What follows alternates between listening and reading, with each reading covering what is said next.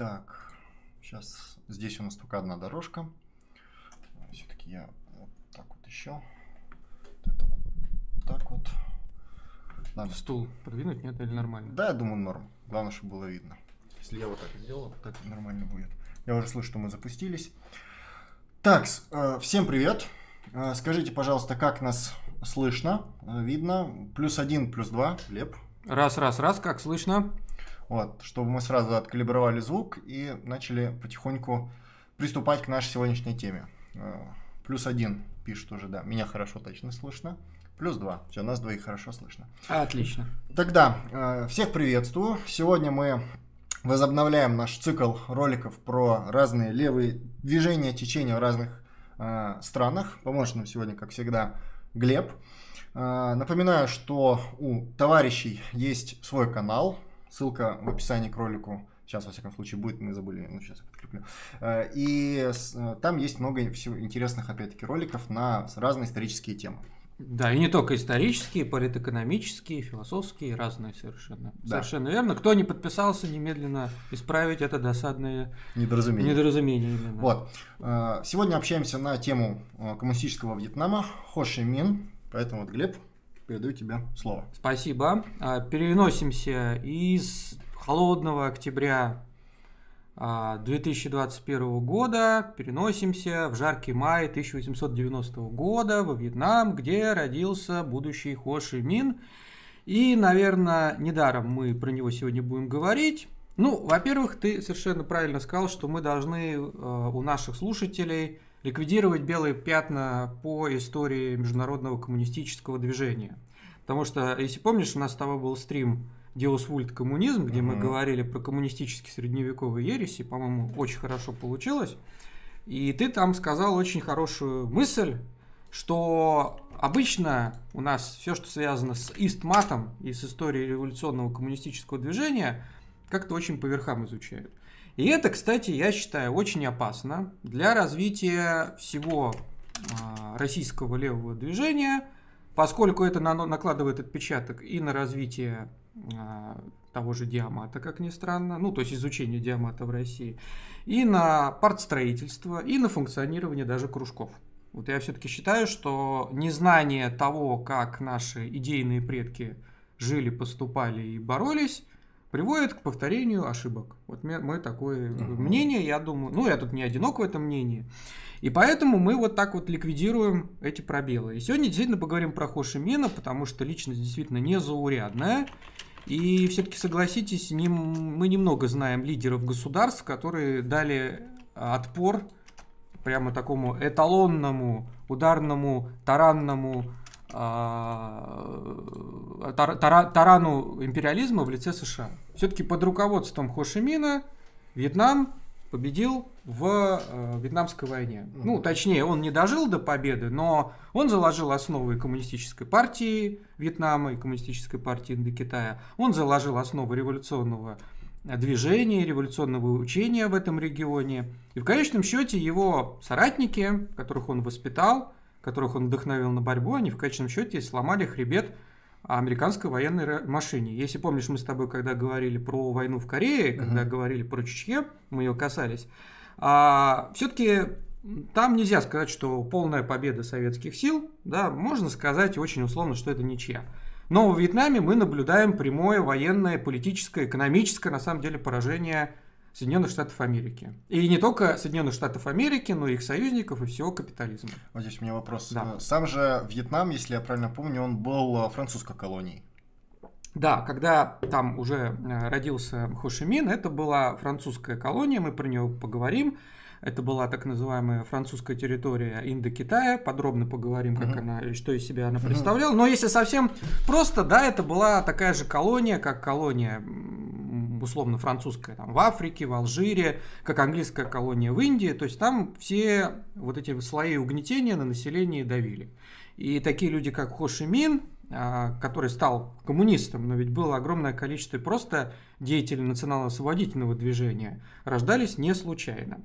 И так, 19 а, мая 1890 года Хо Ши Мин рождается в деревне Кимпиен, уезда Намдам, провинции Нгиан.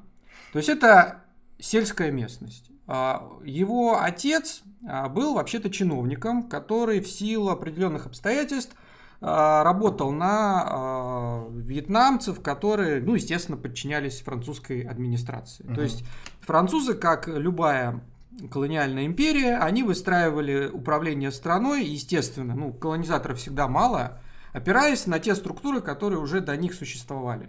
То есть они просто брали их, возглавляли, подчинялись себе, как-то, конечно, меняли, а, давая какую-то определенную независимость действий. Но опять же, в рамках того, насколько это выгодно той или иной колониальной mm-hmm. империи, в данном случае Франции.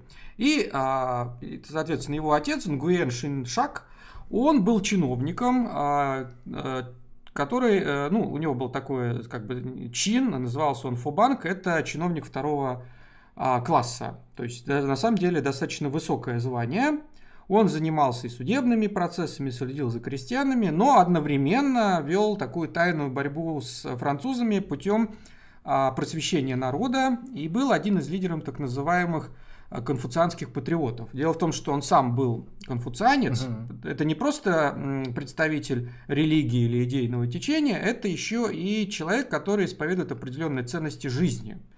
И недаром, конечно же, вот ты знаешь, Мао обвиняли в том, что он, да, он конфуцианец, никакой он не коммунист. Хошимина также обвиняли, что он конфуцианец. Но я в свое время говорил, повторю, а, как раз когда у нас стрим был про маоизм, ну, это точно так же, как а, Ленина называть, я не знаю, русским националистом, потому что он постоянно ссылается на какого-нибудь, на каких-нибудь русских писателей, на Салтыкова-Щедрина, mm-hmm. на Пушкина. Ну, это просто культурная среда, где вырастали люди, и, ну, это просто был их язык, да, без этого никуда.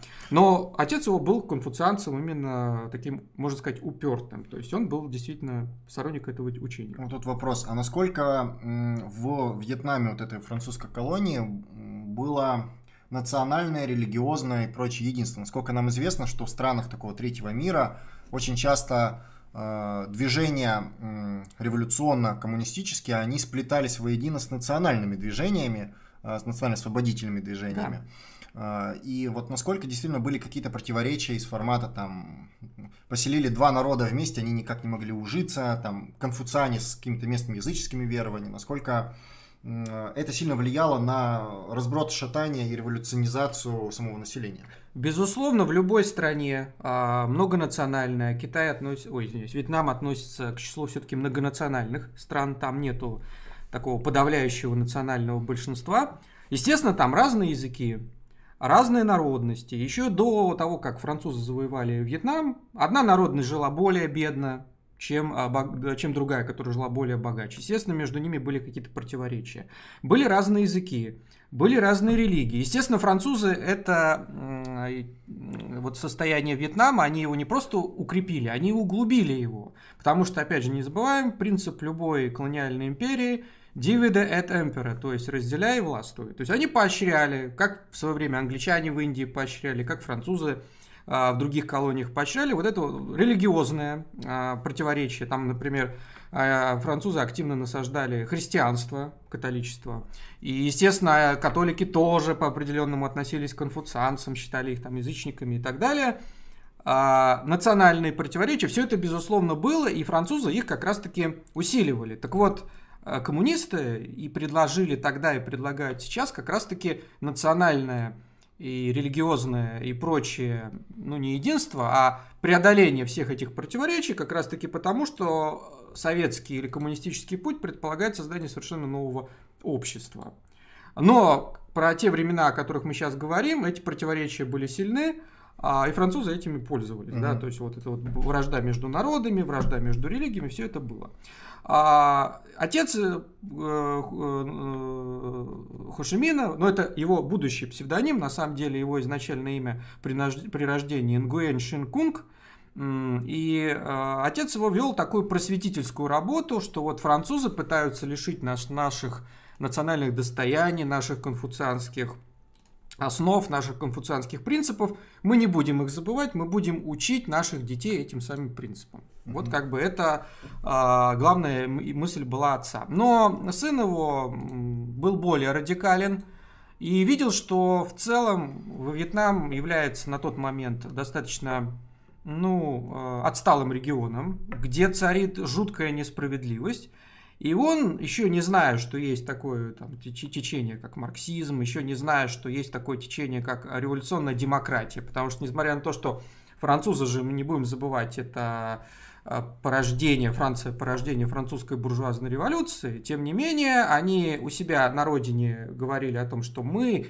демократы, у нас вот выборы, у нас есть президенты, но это вот как бы для французов. А для вас Извольте уважать французов, поскольку мы нация великого Наполеона, мы умеем покорять, властвовать и вообще нести бремя белого человека вам, в данном случае, вьетнамским дикарям. Вот это то, что проповедовалось народу, и, естественно, будущий Хо Ши Мин с этим был не согласен, и он отправился по белу свету искать справедливости. В, один, в 1911 году он, э, подделав паспорт, ну, не паспорт, там он по-другому этот документ назывался, он, значит, отправляется э, в путешествие как вот по-русски говорить, хождение в народы, потому что он очень много чего посетил. Он посетил США, посетил Англию и посетил, наконец, Францию, поскольку Франция это вот центр был французской колониальной империи. И э, во Франции он э, получает образование, ну, как получает образование? Он учится всему и везде. Во-первых, он хорошо изучает французский язык,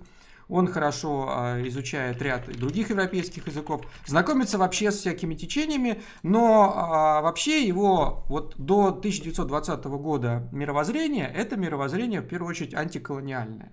То есть а, вьетнамский народ, как и все остальные народы, которые, ну, чуть ли не две трети населения Земли, находятся под игом белых колонизаторов – это несправедливо, это ужасно. И он в своих статьях, речах, памфлетах и листовках, которые он выпускал во Франции, а, просто описывал все несправедливости на примере Вьетнама. И, не только Вьетнама, он работал с, разными статистическими а, ежемесячниками, ежегодниками. Он просто показывал картину, в принципе, которая совпадает по структуре с картиной, которую давал Ленин в произведении «Империализм как высшая стадия капитализма». То есть, в принципе, то, те же самые выводы, что империалисты, они концентрируют производство, концентрируют финансы, и им нужна экспансия, и они для ради этой экспансии подавляют другие колониальные народы, в том числе вьетнамские. Это несправедливо, потому что народы и до прихода французов жили а, либо при феодализме, либо при разлагающемся феодализме, то есть жили очень плохо, а тут к ним приходит цивилизация, но приходит для того, чтобы они жили еще хуже, гораздо хуже. Вот в этом-то и парадокс. Но тут, кстати, никакого парадокса нет, э, потому что не будем забывать, кого первыми колонизировали эти колониальные империи до того, как они плыли там куда-то за моря. Они колонизировали свое собственное население, потому что, ну, например, а, Голландия, казалось бы, 17 век, э, буржуазная революция голландская, голландцы должны жить зажиточнее других. И купцы, конечно, живут хорошо. Но вот те рабочие, а там уже развивается достаточно развитая на тот момент мануфактурная промышленность, да, они жили хуже, чем французский крестьянин, чем, наверное, даже русский крестьянин. Их больше эксплуатировали. Ничего в этом странного нет, это сущность капитализма. Эксплуатация, сверхэксплуатация. А в 1919 году, когда в Версале проходит знаменитая мирная конференция по итогам Первой мировой войны, которая, а, ну, сейчас уже забыт этот пафос, а вообще пафос был такой. Мы пережили самую страшную войну в истории человечества, это кровь, грязь. Надо сделать так, чтобы больше войн не было, чтобы люди наконец-то вернулись на путь прогресса, гуманизма и человечности. Но это были официальные такие слова, которые с трибун звучали. И вообще люди жили такой эйфорией в 19 году, а, особенно страны-победительницы, типа Франции, Англии, США. Мы победили вот этих мерзких тефтонов, и сейчас, слава богу, у нас будет э, уже совершенно новый мир, гуманный, человечный и так далее. И очень многие представители угнетенных народов, они обращаются э, в президиум этой конференции, если можно так выразиться, а, говоря о том, что, ну, ладно, это все прекрасно. Кстати, корейцы обращаются, говоря о том, что, как бы, может быть, стоит японцев прогнать с нашей земли, нас они угнетают, они завоевали нас и так далее. Тоже также и э, Нгуен Айкуок, который, кстати, а, это вот новый псевдоним Хошимина, он взял его, Нгуен Айко, который переводится как Нгуен, это фамилия, да, Нгуен Патриот. Кстати, Нгуен это, по-моему, а, самая, одна из самых распространенных фамилий во Вьетнаме. Mm, вот так же, как, как Иванов. Иванов, так же как Ким, например, в, на Корейском полуострове это очень распространенная фамилия. Mm. Да, поэтому, когда говорят о том, что что-то много Кимов в руководстве э, партийном ТПК, ну, понятно, что там... Не, да, это, ну, Капустина, есть в переводе на русский, это Капустина. А, ну, я к чему все это говорю? К тому, что он обратился с призывом, что нужно освобождать народы.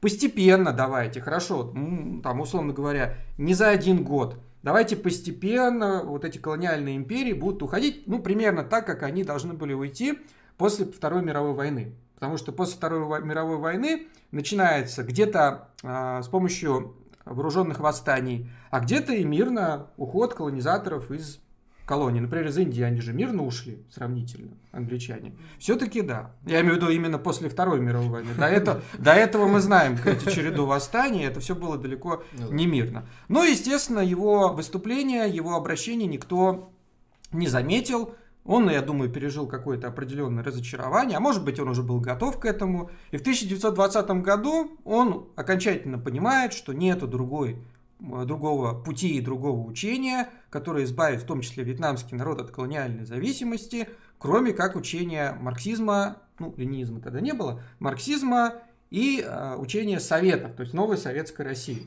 Вот вопрос. Ты сказал, что он до этого перемещался по разным странам. Да. Э, до этого сказал, что он э, из семьи чиновников. Получается, он такой интеллигент. Да, именно. И, да, и он, и он из семьи интеллигенции. Ну и служащих, да, именно. Но интеллигенция, сразу надо сказать, это интеллигенция сельская. Это если переводить на язык э, дореволюционный российский, ну это как, не знаю, э, ну, ну, ну, примерно сын, как... Сын ста... Да, папа. Вот, кстати, да, что-то среднее между попом, старостой и урядником. Вот что-то такое. То есть, как бы, да, конечно, это были не прост... он был не семьи простых крестьян, он поэтому получил образование, знал, например, китайский mm-hmm. язык, китайские иероглифы. Кстати, до а, реформы, которую, кстати, окончательно довел Хо Ши Мин, а, мы же знаем, сейчас вьетнамский язык пишется латиницей. Это mm-hmm. уникальный, на самом деле, восточный язык в этом плане. Mm-hmm. Вот. Но, тем не менее, это, конечно, не изобретение Хо Ши Мина, это еще изобрели, по-моему, в 19 веке французские католические миссионеры, чтобы переводить Библию. Но не mm-hmm. суть. Самое главное, что для того, чтобы вот сдать все экзамены, стать чиновником, как Китай, нужно было выучить большое количество иероглифов китайских, mm-hmm. знать их, знать китайские мировоззрения, учения, конфуцианство и так далее. То есть, все-таки человек, отец у него был высокообразованный. И образование начально он получил в семье. Хотя, повторюсь, путешествуя по всем странам и в основном работая на самой низкооплачиваемой работе, в основном он работал либо рабочим, либо грузчиком, он постоянно в любой э, как бы момент, когда есть какое-то свободное время, он брал книжечку или с кем-то разговаривал, он постоянно занимался самообразованием. Угу. Ну и, скорее всего, посещал да, какие-то кружки угу. которую организовала коммунистическая партия для, скажем так, национальных меньшинств, хотя если так разобраться, национальных большинств французской колониальной империи. Да. Так вот, в 1920 году он созревает до того, что по совету своих французских друзей вступает в коммунистическую партию Франции, которая тогда, напоминаю, там были очень сложные отношения с колониями. Ну, по сути, она как бы окормляла а, все коммунистические кружки, которые только-только-только начинали складываться в французских колониях. Угу. Естественно, в основном эти кружки были, э, состояли из тех, э, допустим, я не знаю, алжирцев, вьетнамцев, э, камбоджийцев, которые приезжали... Гвинейцы. Да, которые приезжали учиться во Францию. Ну, естественно, это дети образованных, ну и, в принципе, богатых родителей, да, безусловно, зажиточных, по крайней мере. Угу. Их подвергали определенной пропаганде. Часть из них соглашалась становиться коммунистами и включалась в партийную работу, возвращалась к себе и так далее. Но а, так как а, все-таки будущий Хо Ши Мин, он был очень а, грамотным товарищем, и все это замечали, и плюс к этому он был не просто грамотным товарищем, он умел руководить работой, он умел поднимать людей на борьбу и так далее. Его отправили в Советскую Россию для, как бы мы сейчас сказали, повышения квалификации как политического борца. И в 1923 году он приезжает э, в Советский, э, уже получается, Союз, к тому времени Союз, чтобы встретиться с Лениным. Но с Лениным ему встретиться к его огорчению величайшему не удалось, потому что пока он ехал, он очень долго добирался через Германию, через Петроград, потом в Москву. Ленин, как мы знаем, в конце 23 года серьезно заболел, но впоследствии умер. И есть хрестоматийная история, как а, на церемонии прощания с Лениным в вот эти жестокие морозы когда шла вот эта толпа, в, не в мавзолей еще, а просто в деревянную постройку на Красной площади, чтобы с ним э, проститься, стоял какой-то странный товарищ восточной внешности, который почему-то в эту жестокую вьюгу был одет в какую-то демисезонную курточку или, или какой-то совсем легонькая пальтишка, и он замерзал и мог бы замерзнуть насмерть, если бы его не заметили товарищи он просто стеснялся подойти и не нашли какую-то там шубу, укутали его и так далее. А, но он не просто встречался э, с какими-то деятелями движения. Кстати, есть знаменитая фотография, где он, например, с Троцким на одном из заседаний Коминтерна находится. Его действительно заметили. Он был, ну, наверное, а, один из первых представителей Вьетнама на территории Советского Союза. И его в 1900, по-моему, уже 24 году зачисляют. Да, да, да, вот. Я это... нашел фотку, она легко гуглится, Хошимин и Троцкий. Да, ну как раз на одном из заседаний, да, есть так вот эта фотография Прикольно. знаменитая, да. То есть он действительно посетил очень много мероприятий, кстати, я потом прикреплю к нашему вот этому стриму угу. видео моего товарища по революционной инициативе. Кстати, рекомендую Зайцева. Владимира Зайцева. Он посещал и твой э, канал. А он выпустил на канале Ленру очень замечательную лекцию по поводу как раз-таки коммунистического университета трудящихся Востока. Да, ну мы потом найдем и прикрепим. Я рекомендую ознакомиться с этой лекцией. А, нашли, да? Вот это он. Да, да, да. Вот Я мы... сейчас прямо его в описании к ролику помещу. Да. Просто там подробно, что, это, что из себя представляла эта замечательная кузница будущих коммунистических кадров. Просто из этой кузницы, по-моему, он находился в Москве, сейчас улицу не назову, этот университет э, трудящихся Востока, коммунистический университет трудящихся Востока, из него вышли кадры которые впоследствии возглавили коммунистическое движение и коммунистические революции, в том числе успешные, в странах Азии как раз-таки. Он получает там образование, он овладевает азами, ну, уже, наверное, к тому времени азы марксизм и ленинизм он знал. Он овладел на самом деле всем тем, а, что достаточно для нормального такого коммунистического лидера. Он уже знал диамат, он знал истмат, а, он знал а, историю партии ВКПБ. На ней на самом деле учились, потому что это же история победившей партии. Да? Естественно, он знал труды я думаю, избранные. Маркса, Энгельса, Гегеля, не знаю, читал ли. Наверное, читал, мне кажется, он читал. Ну, естественно, не полное собрание, но какие-то определенные образования он там получил. Мне кажется, он получил на тот момент лучшее марксистское образование, чем, например, э, тот же Мао Цзэдун, который тогда его еще и не имел. Mm-hmm. Да. А, но он не просто сидел в этом университете, он э, вступает, естественно, в Коминтерн, и у него, конечно, был выбор. Он мог остаться в Москве. Очень многие, кстати, коммунисты, которые из Азии при, приезжали, они а, оставались в Москве для чего? Для того, чтобы становиться какими-то деятелями, а, функционерами Коминтерна в Москве. Это тоже важно было, да, там переводами заниматься, воззваниями и так далее. Очень многие из них выходили замуж, женились на русских, да, а, и оставались жить в Москве. Некоторые из них, кстати, да, это было, пострадали в период э, Большого террора. Но он не остался по одной простой причине. Он хотел революции у себя в стране. И всячески каждый раз напоминал о себе, говоря о том, что нужно отправить его во Вьетнам. Но во Вьетнам пока что не было смысла его отправлять по двум причинам. Первая причина на тот момент в Вьетнаме не было ни одного серьезного коммунистического кружка. И на самом деле про коммунизм э, там практически никто не знал. И про социализм. Знали только исключительно байки, которые распускали разные французские колониальные власти. Кстати, с этим связана история одна смешная, когда уже в 30-е годы а, Хошимину заочно вынесли смертный приговор французской администрации в Индокитае, uh-huh. начали трясти его а, дальних родственников, начали трясти каких-то его соседей и а, начали искать коммунистов. То есть, смотри, ты какой-то крестьянин, который, ну, когда ты слышал, что у тебя вот был вот этот Нгуен, да, соседом, приходят жандармы, начинают тебя в тюрьму запихивать. Что-то 20 лет назад был Да, сосед. да, да, да, начинают тебя бить и говорят, где коммунисты, где коммунисты? Ну, а, а ты даже не знаешь, кто это такие, вообще не знаешь. И тебе начинают жандармы объяснять, кто это такие. А вот это те уроды, которые хотят собственность отнять, которые идут против нашего французского правительства.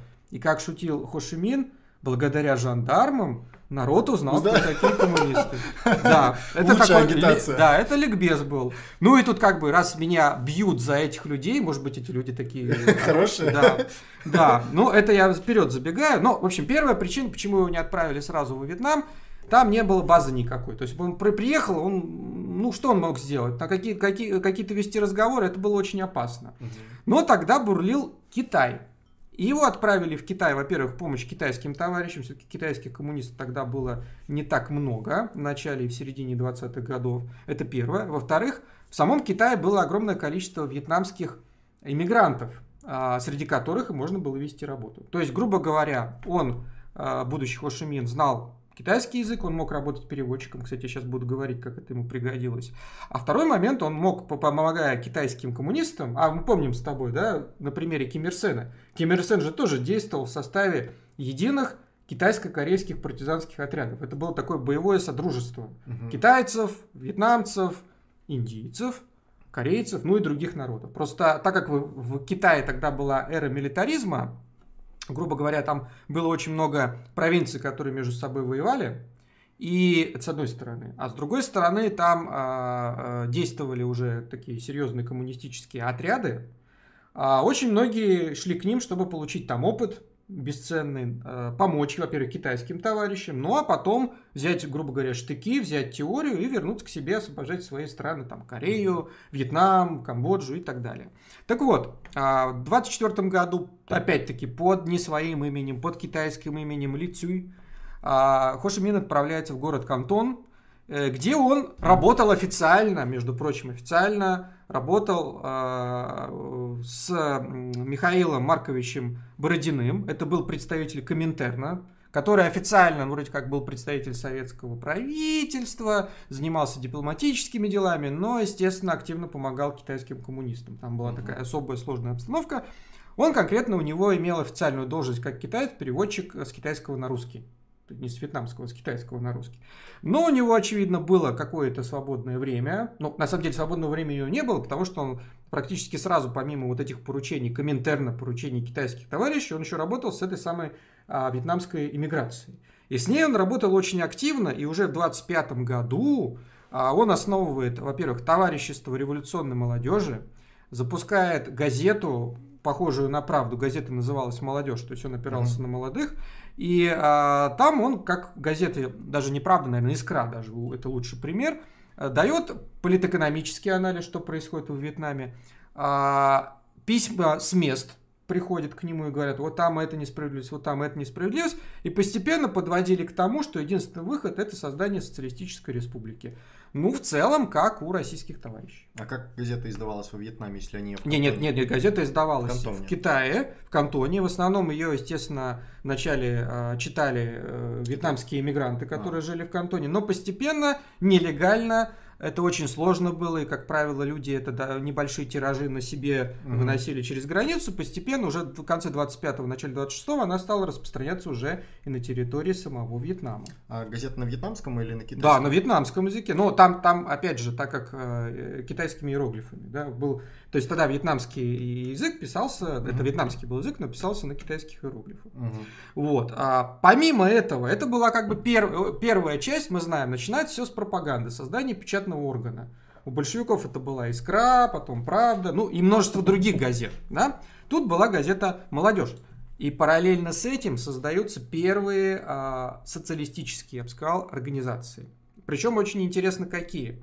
Во-первых, это была а, женская организация, где напрямую проповедовалось то, что проповедовалось в Советском Союзе, кто такая должна быть, стать, кем должна стать женщина. Женщина должна стать свободным, полноправным товарищем по борьбе. Да. Для те, того региона это, конечно, было из ряда Прогресс. вон. Да. Про- Не просто прогресс, это да не может быть такого. Мгм. Да, потом была, естественно, крестьянская организация, потому что, опять же, 90, наверное, 5% населения Вьетнама это были сельскохозяйственные рабочие, трудящиеся там разные, да. И понятно, что на крестьян надо было опираться, так же, как и в Китае Мао пришел к тому очень быстро, что надо опираться на крестьян, а не на промышленных рабочих, потому что промышленных рабочих мало. Когда, помнишь, у нас был с тобой по этому поводу небольшой такой диспут, совсем небольшой, ты, ты вот говорил, а вот, например, Ленин про рабочих. Ну, мы сравнили, что, например, все-таки в царской России на момент 17 года где-то примерно 8-9% рабочих, а тут 2-3%. И плюс к этому в Российской империи они сконцентрированы, Петербург, Москва, рабочие города, сила, кулак, плюс столица. А тут э, рабочих-то практически не было, они так были размазаны по всему сектору и мало чем отличались от крестьян по образу жизни, мировоззрению и так далее. Но это я немножко в сторону ушел. И была еще, э, кстати, вот, была еще создана пионерская организация. То есть это уже в 25 году была пионерская вьетнамская организация. То есть они воспитывать сразу начали не просто молодежь, а детей Мгм. в определенном ключе. А в 26 году он отправляет часть вот этой вот молодежи в Москву на обучение вот в этом университете трудящихся Востока. То есть пошла вот такая вот э, смена кадров. То есть часть ехала на, на, э, повышение квалификации в Москву, возвращалась новая часть ехала. Вот. И, кстати говоря, они же там не просто обучались чему-то отвлеченному, они ощущали себя, это может быть даже более важно было, чем получение вот этого марксистского образования, ощущали себя частью единого лагеря. То есть они приезжали в Москву, они видели, как живут трудящиеся, как жизнь их улучшается, кто на самом деле правит Советским Союзом, ощущали вот это вот величие советского первой республики рабочих и крестьян, которая на самом деле должна стать всемирной, и мы вот являемся вот этим вот передовым отрядом, который только начинает бои во Вьетнаме, это очень сильно мотивировало. Как в свое время мотивировало Хошимина на борьбу до конца своей жизни. Мгм. Это очень, очень на самом деле грамотный ход был со стороны советской власти вот так вот к себе привозить не на экскурсии, а привозить пожить. Вот вы живете здесь, как вам? Ничего себе. Сделайте у себя так же и сделайте еще лучше, чем у нас. Мгм. И, кстати говоря, не будем забывать, помимо того, что да, в Коминтерне была определенная самостоятельность, да, безусловно, все-таки был э, единый такой фронт и были единые директивы, которые надо было выполнять. Но опять-таки поощрялись, на примере Ким Ир Сена, помнишь, я рассказывал, поощрялись те а, руководители, которые не просто слепо исполняли указания Коминтерна, а которые по обстановке еще смотрели, как это приказание лучше и грамотнее исполнить. Не просто исполнить, лишь бы исполнить, а сделать так, чтобы победить. Да.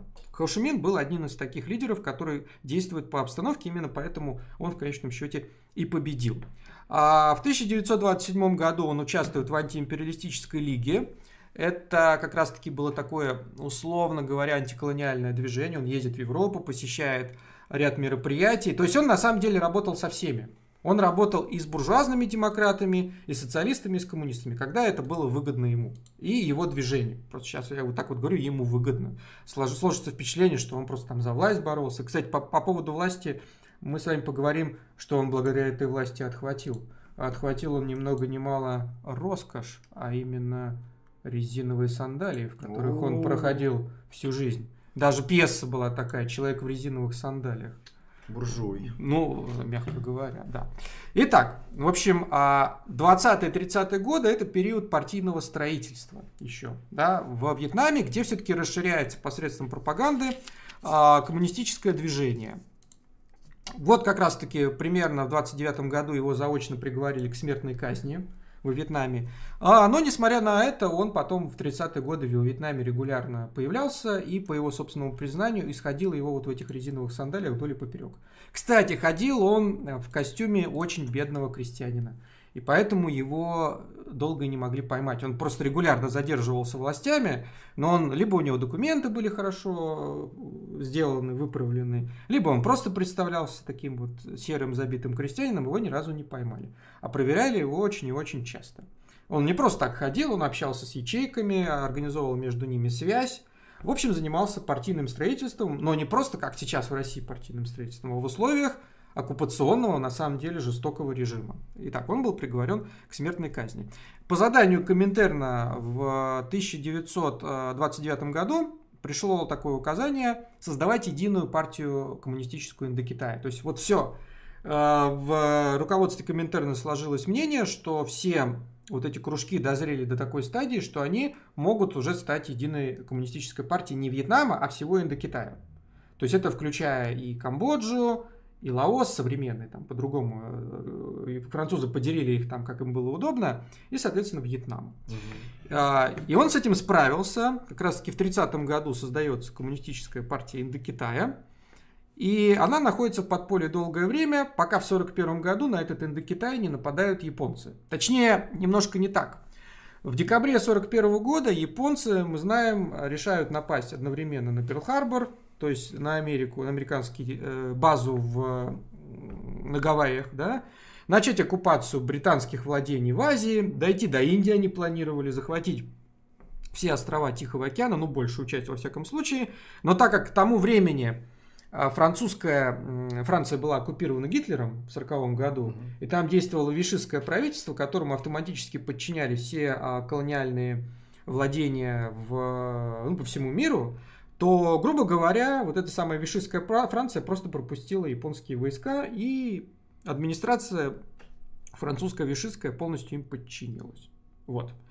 И в этих условиях Хо Ши Мин понимает, что можно обзавестись оружием, которое будут поставлять, во-первых, китайские товарищи, а у них идет война, во-первых, гражданская, да тут еще и с японцами война. Угу. Во-вторых, кое-что перепадет от американцев, которые вооружают различные э, движения, которые действуют против японцев. Кстати, что-то подобное произошло на Филиппинах, где тоже коммунистическая партия вовремя сориентировалась и во время э, оккупации тоже в декабре 41-го, которая началась Филиппин, а, воспользовавшись тем, что американцы сбежали оттуда, завладели оружием, угу. начали воевать. У меня, кстати, по этому поводу есть а, лекция. Филиппины 52 года герилья коммунистической. В общем, они воспользовались этим, они начали воевать с японцами. То есть, главное прогнать японских оккупантов. Но одновременно на освобожденных территориях строится социализм. То есть изымается земля. Очень, кстати, хитро изымалась она и во Вьетнаме, и в на Филиппинах есть помещик, ему принадлежит земля. Крестьянам она должна принадлежать. А как отобрать, если потом мы получим за это определенные претензии со стороны тех же самых американцев или еще кого-то? А он же сотрудничал с японцами. Значит, мы его э, землю конфискуем как землю пособника. Правда, потом, когда на Филиппинах вернулись американцы, они сказали, ну он как бы пособник, но не совсем, землю надо вернуть.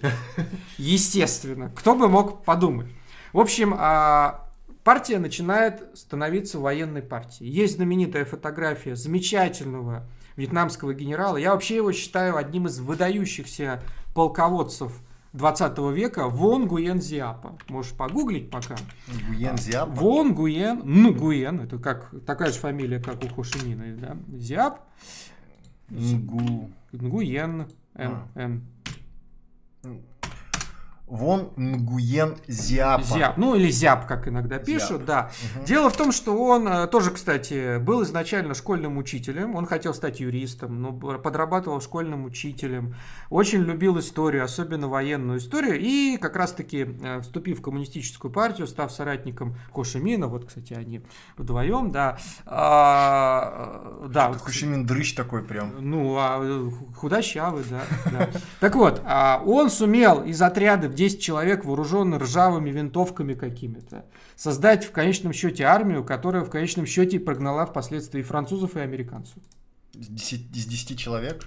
Она разрослась, естественно, да. Но начинала с 10 человек. Даже есть фотография, где он в шляпе какой-то штатской находится, да, то есть, э, в принципе, совершенно не а, военный человек. Но я про него потом про него пару слов скажу, потому что персонаж, честно тебе скажу, вот это вот э, у нас есть э, как бы такие образы коммунистов, на которые равняются, ну, например, там Че Гевара такой, да, ну, понятно, Ленин и так далее. Вот Вон Гуэн Зиап, он, по-моему, дожил до 100, по-моему, двух лет, был бодрый всегда, всегда стоял за коммунизм. Да, 102. Да, и э, что интересно, смотри, вот его э, во время Вьетнамской войны как бы отправили в отставку, он был в отставке вообще, да, но когда началась вьетнамская китайская война, когда он об этом услышал, он вышел из дома, поймал такси, сказал таксисту, у тебя форма есть? Ну, а тогда а, весь Вьетнам воевал, я, по-моему, по, по да, этому поводу рассказывал.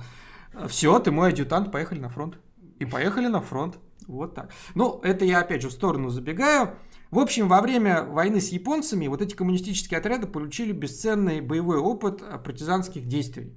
И когда в 1945 году в августе Япония потерпела поражение, да, произошла, ну, терпел, начала терпеть поражение уже окончательно, произошла знаменитая августовская революция, которая как раз-таки, э, ну, восстание вьетнамского народа, что мы теперь должны жить независимо. Все, французы, они дискредитировали себя. Смотрите, они, во-первых, проиграли Гитлеру, да, угу. они э, создали вишистское правительство, нами, по сути, управляло вишистское, вот это фашистское правительство, да, и вообще, сколько можно угнетать народ, нужно уже добиться независимости. Но, естественно, эта августовская революция вызвала у французского правительства определенную реакцию, и началась знаменитая индокитайская война, во время которой французы думали очень быстро победить э, вот этих вьетнамских партизан, ну, поскольку они были плохо вооружены, это были крестьяне, и расчет у них был какой? Примерно к 50 году э, за пять лет уничтожить все вот это вот коммунистическое движение во Вьетнаме. Огнем и мечом, грубо говоря. То есть, если деревня не покоряется, сжигать ее и так далее.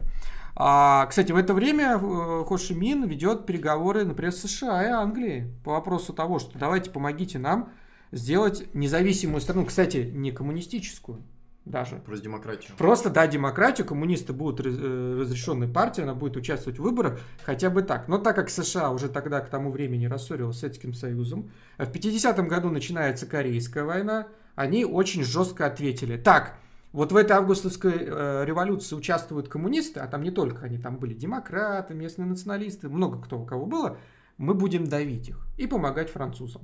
Французы справятся. А французы не справились, потому что после знаменитого сражения при Дien-Бен-Фу, где э, вьетнамские солдаты показывали просто чудеса э, героизма, когда они на своих... Ты видел, какие они, ну, низкорослые, угу. худенькие, да еще и плюс к этому они еще и пережили голод постоянный, который происходит в этих регионах, да, они на своих вот этих щупленьких ручках а, тяжелые орудия умудрялись на горы доставить и оттуда э, уничтожать французские войска, которые имели полное техническое превосходство. То есть там, когда вьетнамцы несколько фортов окружили, французы думали, продержимся, организовали им воздушный мост, и все равно не помогло, все равно французы проиграли сражение при Дин-Бенфу, это был национальный позор Франции на самом деле. И французы начали потихонечку уходить из э, Вьетнама. Ну, грубо говоря, и так надо было уходить, но когда уже дали по носу, уж совсем больно. А Франция, надо сказать, она очень... Разные были империи, да? Кто-то уходил более мягко, кто-то более вот так вот цеплялся за свои колонии. Французы очень цеплялись за свои колонии. Война в Индокитае, резня в Мозамбике, резня на Мадагаскаре, очень тяжелая война в Алжире была. То есть они вот прямо вот очень жестокие были. Ну, очевидно, за свой позор хотели расквитаться. Ну, кто виноват, естественно, что они проиграли войну? Естественно, алжирцы, мозамбикцы и какие-нибудь вьетнамцы, естественно.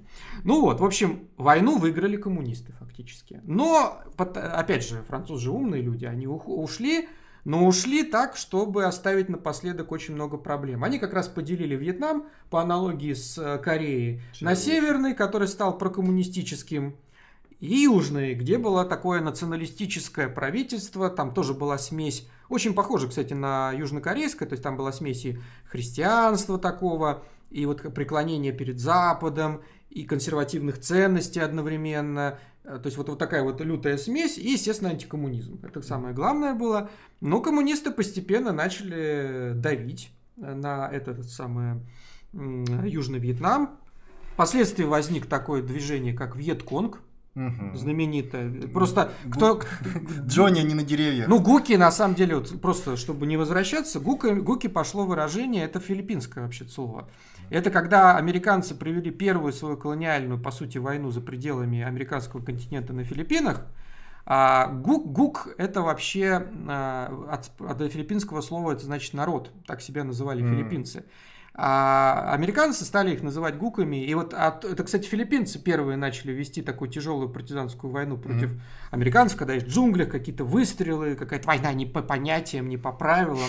А уже потом это перекочевало уже непосредственно во Вьетнам. То есть такой флешбеки. Флешбэк во флешбеке. Да, такой был для американцев. В общем, после Танкинского инцидента Вьетконг это, да, я забыл сказать, Вьетконг это именно коммунистическое движение за независимость внутри Южного Вьетнама. Это партизаны. Потому что была еще северная армия регулярная, Мгм. а был еще Вьетконг. Но мы не будем сейчас касаться Вьетнамской войны, потому что подробно, потому что это тема на 10 стримов.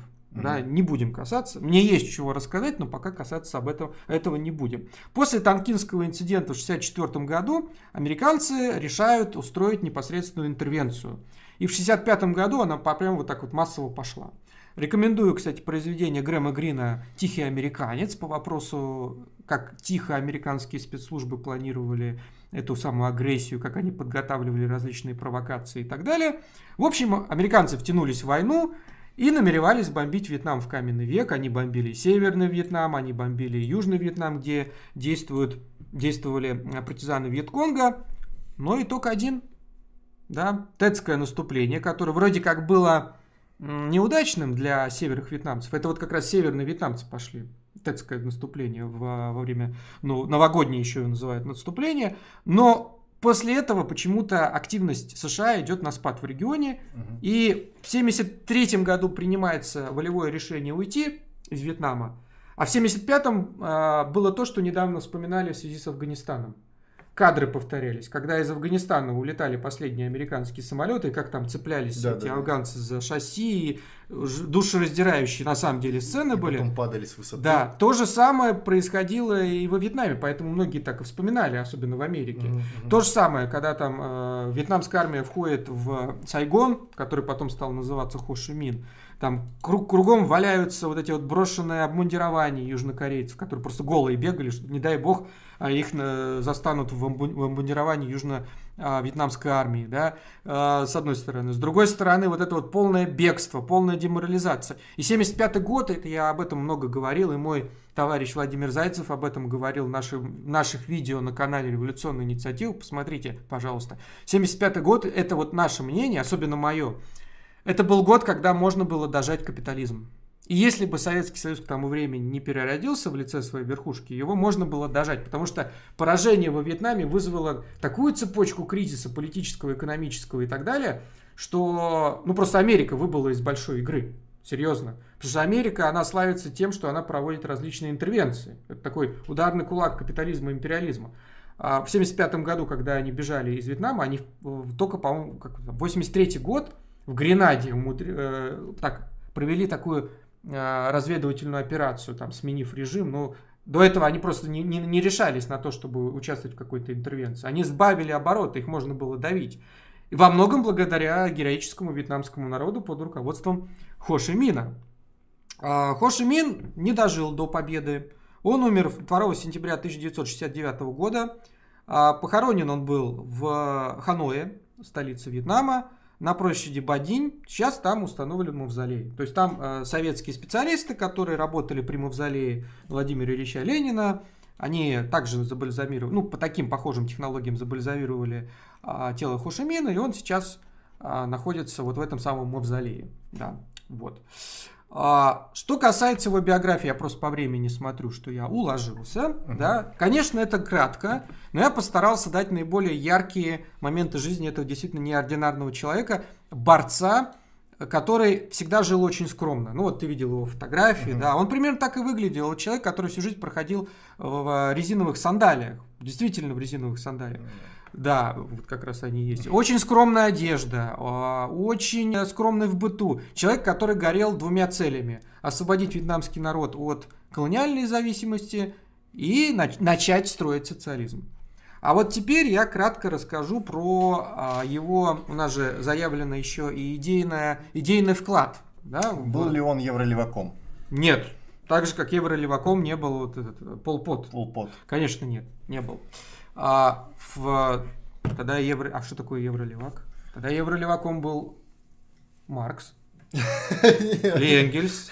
Ленин жил в, В Европе, Швейцарии, да, во. Франции, в Ланжимо, помнишь, французская булка Ланжимо. Живешь в Цюрихе, евролевак. Переселяешься куда-то в Шушинское, то уже не евро. А нет, все уже, уже, Уже, уже Азия-левак. Нет, уже все равно евро, это навсегда. Не, ну это какая-то... По воздуху передает. Вообще, этот тер- термин как бы из другой эпохи. Ну ладно. Ну ладно, да. А, Основные его положения. Конечно, он не дал миру такого вот чего-то нового принципиально, как это дал Мао там. Мао, как это дал э, Ким Ир Сен, как это дал, естественно, Ленин или Сталин, или Троцкий, у которого тоже своя концепция достаточно оригинальная. Надо помнить, что Хо Ши Мин был бойцом, генералом Коминтерна, со всеми вытекающими последствиями. И если он занимался теорией, то только в том плане, насколько эта теория будет помогать практике. И вот на этих основных положениях я хочу сосредоточиться. Но вначале я разобью миф, а мы его уже упоминали, по поводу того, что Хо Ши Мин на самом деле был красным конфуцианцем. Вообще он, э, так как был рожден и воспитывался в конфуцианской семье, естественно, это учение хорошо знал. Он его изучил. И у него есть по поводу и христианства, кстати, и конфуцианства, и марксизма, и учения Сунья Цена. Я напоминаю, это был теоретик освобождения тоже Китая, создания там новой демократической республики, который очень симпатизировал большевикам и Ленину. Он не был большевиком и коммунистом, но он очень им симпатизировал. В общем, эти четыре учения, как он их характеризовал? Он сказал, что Конфуций, он дал миру идею нравственного совершенствования. То есть человек никогда не должен почивать на лаврах, он должен постоянно Действовать. э, действовать и становиться лучше. Он должен всегда, грубо говоря, он должен рефлексировать, Мгм. правильно я поступаю или нет. Это первое. Иисус учил доброте. Ну вот если отбросить религию, ну именно как структуру, а почитать все эти притчи, заповеди, там же очень много действительно добрых идей Мгм. озвучивается во всяком, во всяком случае. Марксизм дал, кстати, диалектический метод. Вот он в корень зрел, который, естественно, можно применять и улучшать свою жизнь, и жизнь окружающих, и весь человеческий мир. И не только человеческий, но и природу тоже. Сунь дал учение, которое подходит специфике Китая, Кореи, Вьетнама и вообще региона. Мгм. И он, что- как интересно сказал, вы знаете, если бы эти люди жили сейчас, естественно, он писал после их смерти вот эти слова, они бы стали добрыми друзьями. Ну, сильно сказано, сильно сказано. Но в то же время это было пропагандистски сказано. Это было сказано для тех, кто на конфуцианстве был сильно подвинут, кто серьезно был христианином. Это правильно было сказано. То есть, грубо говоря, э, речь о чем шла? Во всех этих учениях можно найти то, что подтверждает э, социалистические выкладки вполне. Надо избавить от всего реакционного и сказать, что вообще-то люди даже в консуцианстве и в христианстве мечтали очень многие о наших коммунистических идеалах. Стрим Deus Vult пересмотрите, между прочим. Мы же недаром там с тобой даже так подготовились к нему. Так вот, а, а, он сказал, а я стараюсь быть их маленьким учеником. Он всегда себя скромно называл. Он не говорил, что он теоретик какой-то. Он практик, он скромный ученик. Но у него все-таки есть идеи, которые я позволю себе, позволил себе сгруппировать. А, Что такое социализм по-вьетнамски? Ну, по-вьетнамски именно тогда, когда его строил Хо Ши Мин и Вон Гуэн Зяб. Да? Не сейчас, а именно тогда. Итак, это, естественно, национальное, классовое освобождение и полная эмансипация всех слоев населения. То есть женский вопрос, да, а национальный, религиозный, все это решается. Опять же, ничего противоречащего марксизму в этом пока нет. Мгм. да. Следующее – это национальная независимость. Ну, тут понятно, тоже Мгм. противоречий нет. Следующее – это экономическое и культурное развитие посредством упора на государственный сектор. То есть, грубо говоря, Вьетнам – это страна аграрная, в которой много пережитков и феодализма, и какого-то рода племенного периода, и вот это вот колониальная... Кстати, колониальная экономика, она тоже, Вьетнам же формировала именно так, как выгодно именно колониальной империи, а не как выгодно вьетнамцам. Все это надо было как-то преодолевать. Да? Затем, революционная этика на первом месте. Ты должен, будучи лидером страны, коммунистом, главное действовать в интересах народа, в интересах класса, да, а не думая о личном каком-то комфорте, выгоде и так далее. И он давал действительно примеры. Кстати, до сих пор в вьетнамских школах э, у пионеров вьетнамских учат на примере Хошимина, как ты должен жить. Думать не о материальных благах, не о том, что деньги на первом месте, а о том, как лучше для страны, для народа, ну и так далее. Затем а, воспитание революционных поколений, то есть образование на первом месте должно быть. А воспитание именно революционное, то есть на революционных идеалах, на образцах, которые заложил Маркс, Энгельс, Ленин, ну и так далее.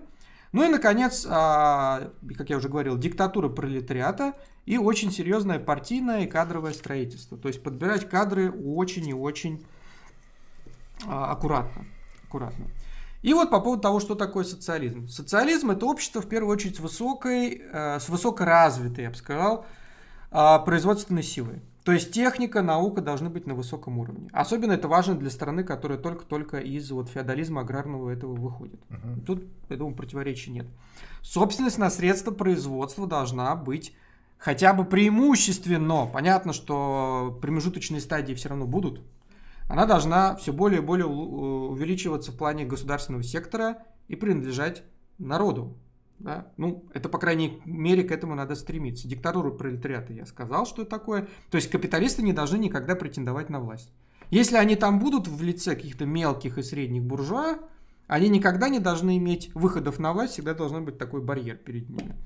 Ну и вот как раз-таки постепенный переход к социализму, не резкий. Это вот его было мнение. И акцент как раз-таки на том, что нужно развивать производительные силы. Как он говорит, мы должны развивать государственный сектор экономики, чтобы создать материальную основу для социализма. И это очень долгий процесс, который далеко не а, отметает, последнее то, что скажу, вот это то самое, то, о чем Сталин говорил, что с постепенным развитием социализма в стране классовая борьба не слабеет, а наоборот нарастает.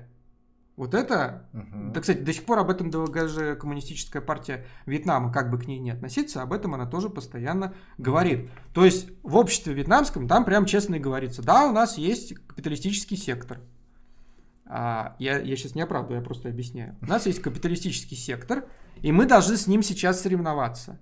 И мы его должны победить по двум причинам. Это вот как Хэшимин говорил. Первая причина, ну мы просто прогрессивнее, да, а мы лучше организованы и так далее и тому подобное. А с другой стороны, у нас должен быть, опять же, вот этот самый барьер, чтобы капиталисты не попадали во власть. То есть они всегда вынуждены были быть в подчиненном положении. Всегда под угрозой того, что их могут раскулачить, грубо говоря.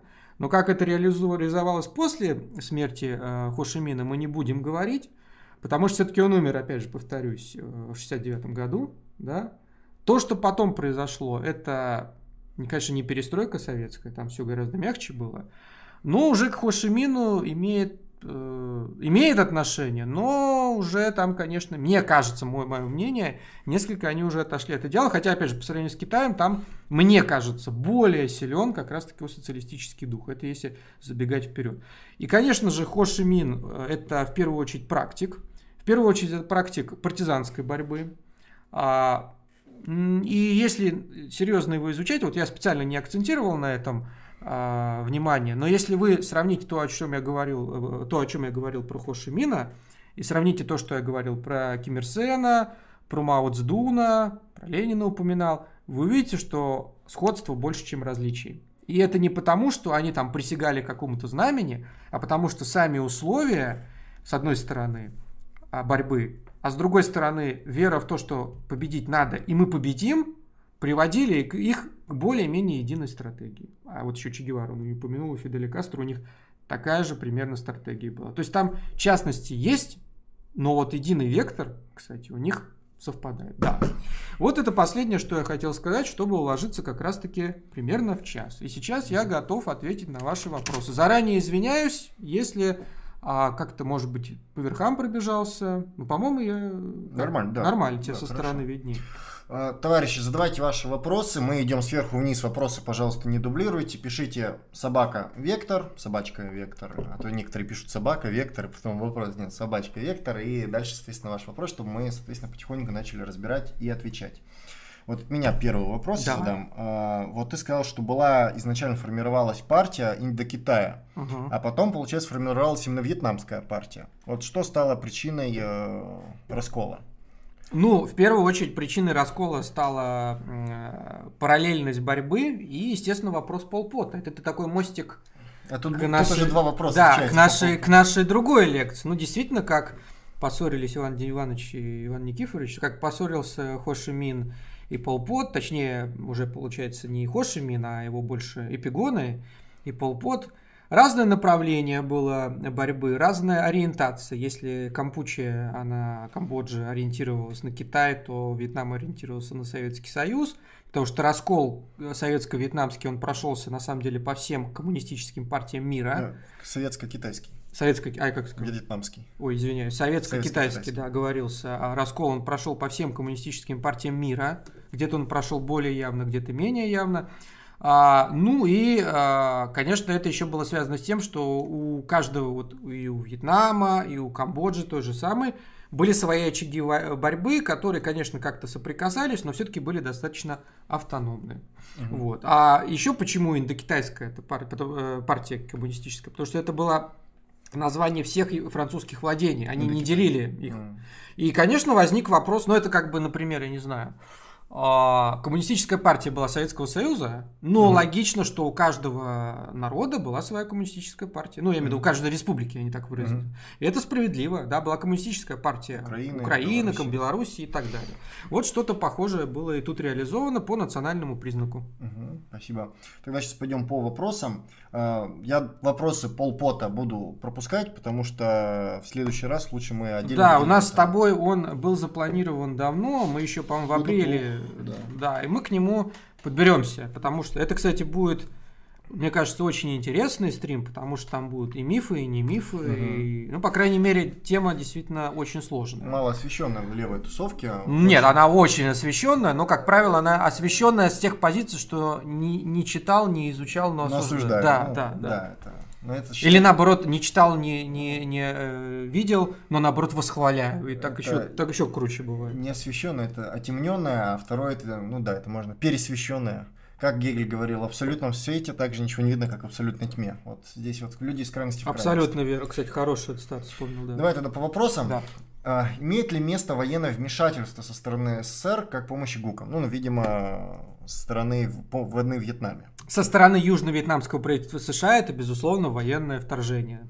Вообще это, конечно, помощь наши военные, я имею в виду советские военные, и летчики, по-моему, и ПВОшники, и всякие военные инструктора и моряки оказывали всестороннюю помощь Вьетнаму. Кстати, оказывал вьетнамскую помощь, э, Вьетнаму помощь и простой советский народ, потому что в это время в школах, кстати говоря, собирали а, деньги на тетради для вьетнамцев, mm-hmm. да, это и там какие-то игрушки собирали, все это было. Но надо, не надо забывать, что помимо как США нагнала всех своих по, принуди, по принудиловке союзников у Вьетнама, они же там не одни воевали. Там англичане воевали, южнокорейцы, которые прославились жестокостями, огромнейшими жестокостями на территории Южного Вьетнама.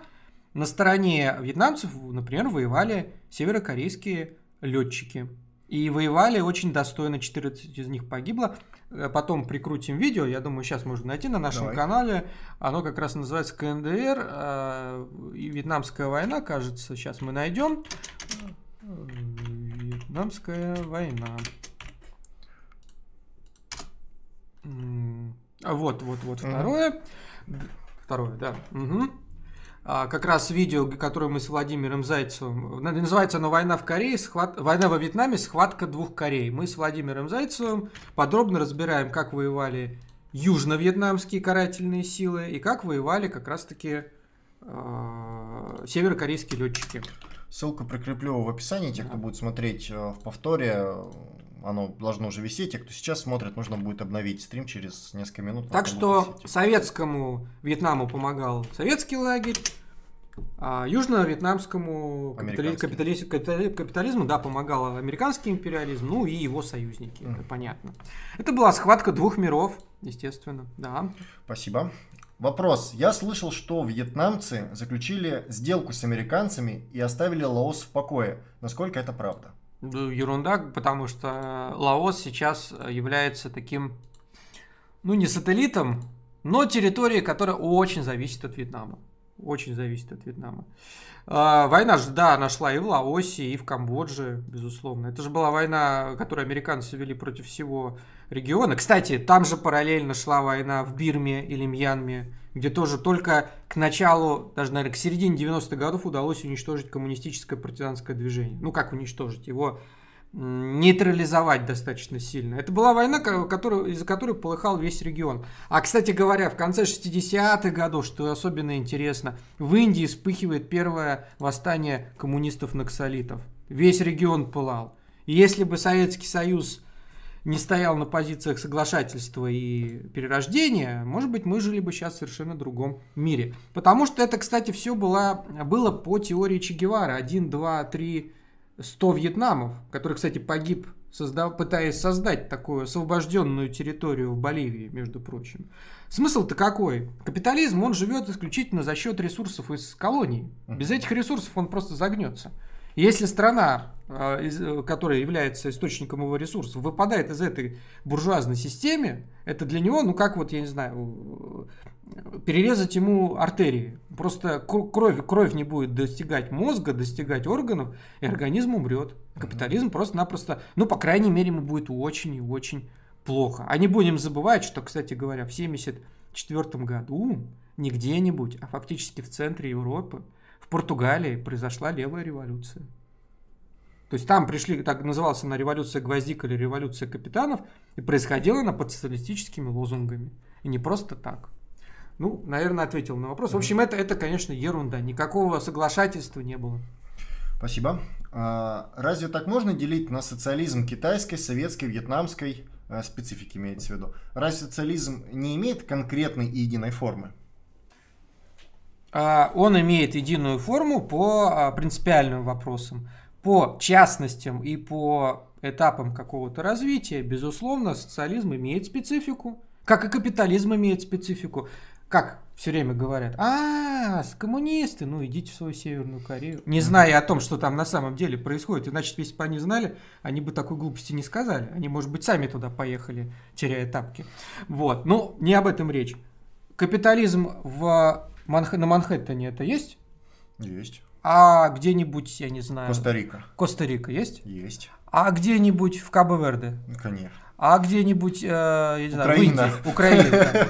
И что, везде одинаковые? Один и тот же. Везде а, американский капи- это, капитал управляет всем. Нет, нет, э, что, что неужели, неужели капитализм не различается? Он различается по всему. То же самое и социализм тоже может, и это происходит, он реально различается, потому что один развивается вот так, в таких исторических, угу. экономических, политических, культурных условиях. Тут развивается вот так. Ну вот взять того же Ленина, опора на крестьянство в рамках тех условий, ну союз крестьянства и рабочих, в тех условиях это была необходимость, по-другому хз как можно было. А меньшевики бы сказали, так социализм везде един, где рабочий класс? Да, нужно. Мартов на... Сначала давайте производство разовьем, своих капиталистов поддержим, а потом уже будем думать о всяких этих ваших пролетариатах. Но пока Корнилова позовем, который всех построит. У меня, кстати, вышло на канале КТВ последнее видео, посвященное декрету о мире, втором съезде Советов, где, собственно, провозглашена была советская власть.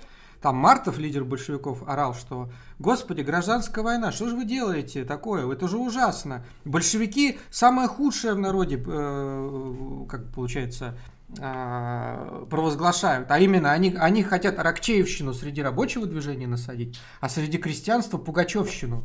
А Троцкий сказал, а революция не нуждается и восстание народа в никаких оправданиях. Все, угу. господин, ну, товарищ еще пока Марков. Так что такие а, вопросы... Ну, это была попытка провокации, я так думаю. Она не удалась.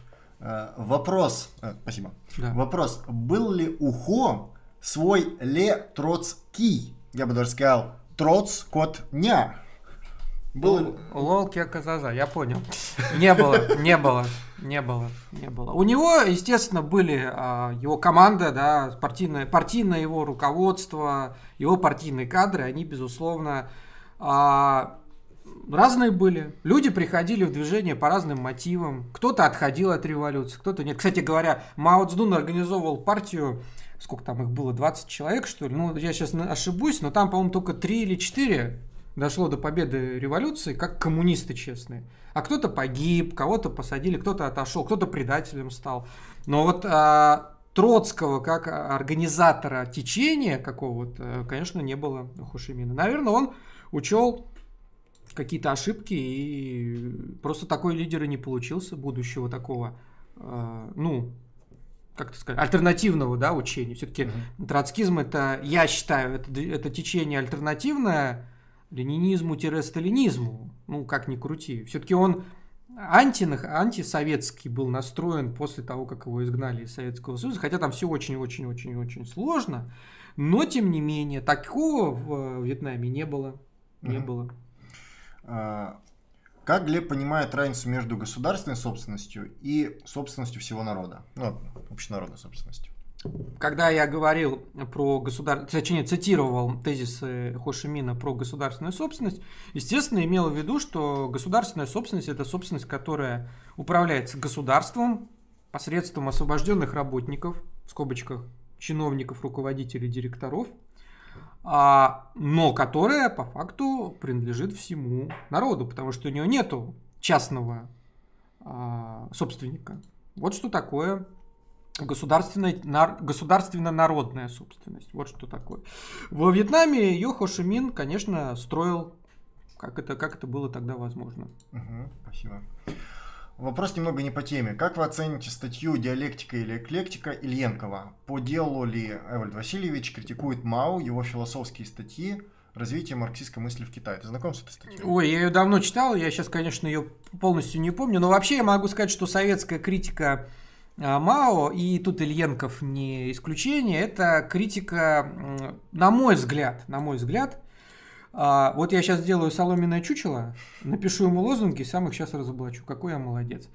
А, ну, еще Ильенков, он пытался именно сказать, а вот Мао не читал диалектику, где ссылочки на Энгельса, Ленина через каждое слово. Ну, значит, это все не диалектика.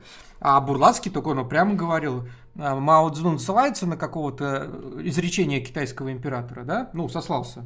Так он и хочет стать крестьянским императором.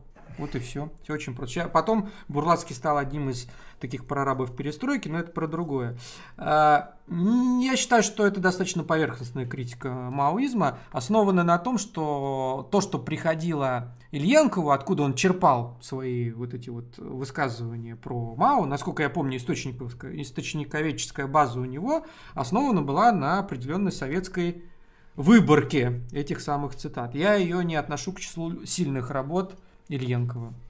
Ну, я работу не читал, поэтому тут не могу ничего сказать. Спасибо. Следующий вопрос. А, будет ли стрим на тему РАФ ФК? А, они в свое время поддерживали Вьетнам. Ну, это я не знаю, это как? к ну, Илье. Будут специалисты, будет стрим. Я могу сказать, что действительно вообще РАФ, когда они э, устраивали свои осуждаем террористические акты, осуждаем, осуждаем, осуждаем. Они, у них две цели было. Первая цель – борьба с фашистским государством Германии. Это, кстати, было не просто слова, потому что там функционеры этого э, государства ФРГ просто-напросто начинали свою карьеру как нормальные такие нацисты-функционеры. А второе – это помощь э, Вьетнаму, создание Вьетнама на берегах Рейна, как они говорили. Потому что одной из их акций было сожжение американского супермаркета и, по-моему, атака какой-то американской базы на территории ФРГ. Э, так что вопрос, в принципе, да, понятен. Но мы осуждаем их методы, осуждаем безоговорочно, вы да. поняли. Вопрос, а какие отношения между социалистическим Вьетнамом и социалистическим Китаем сегодня?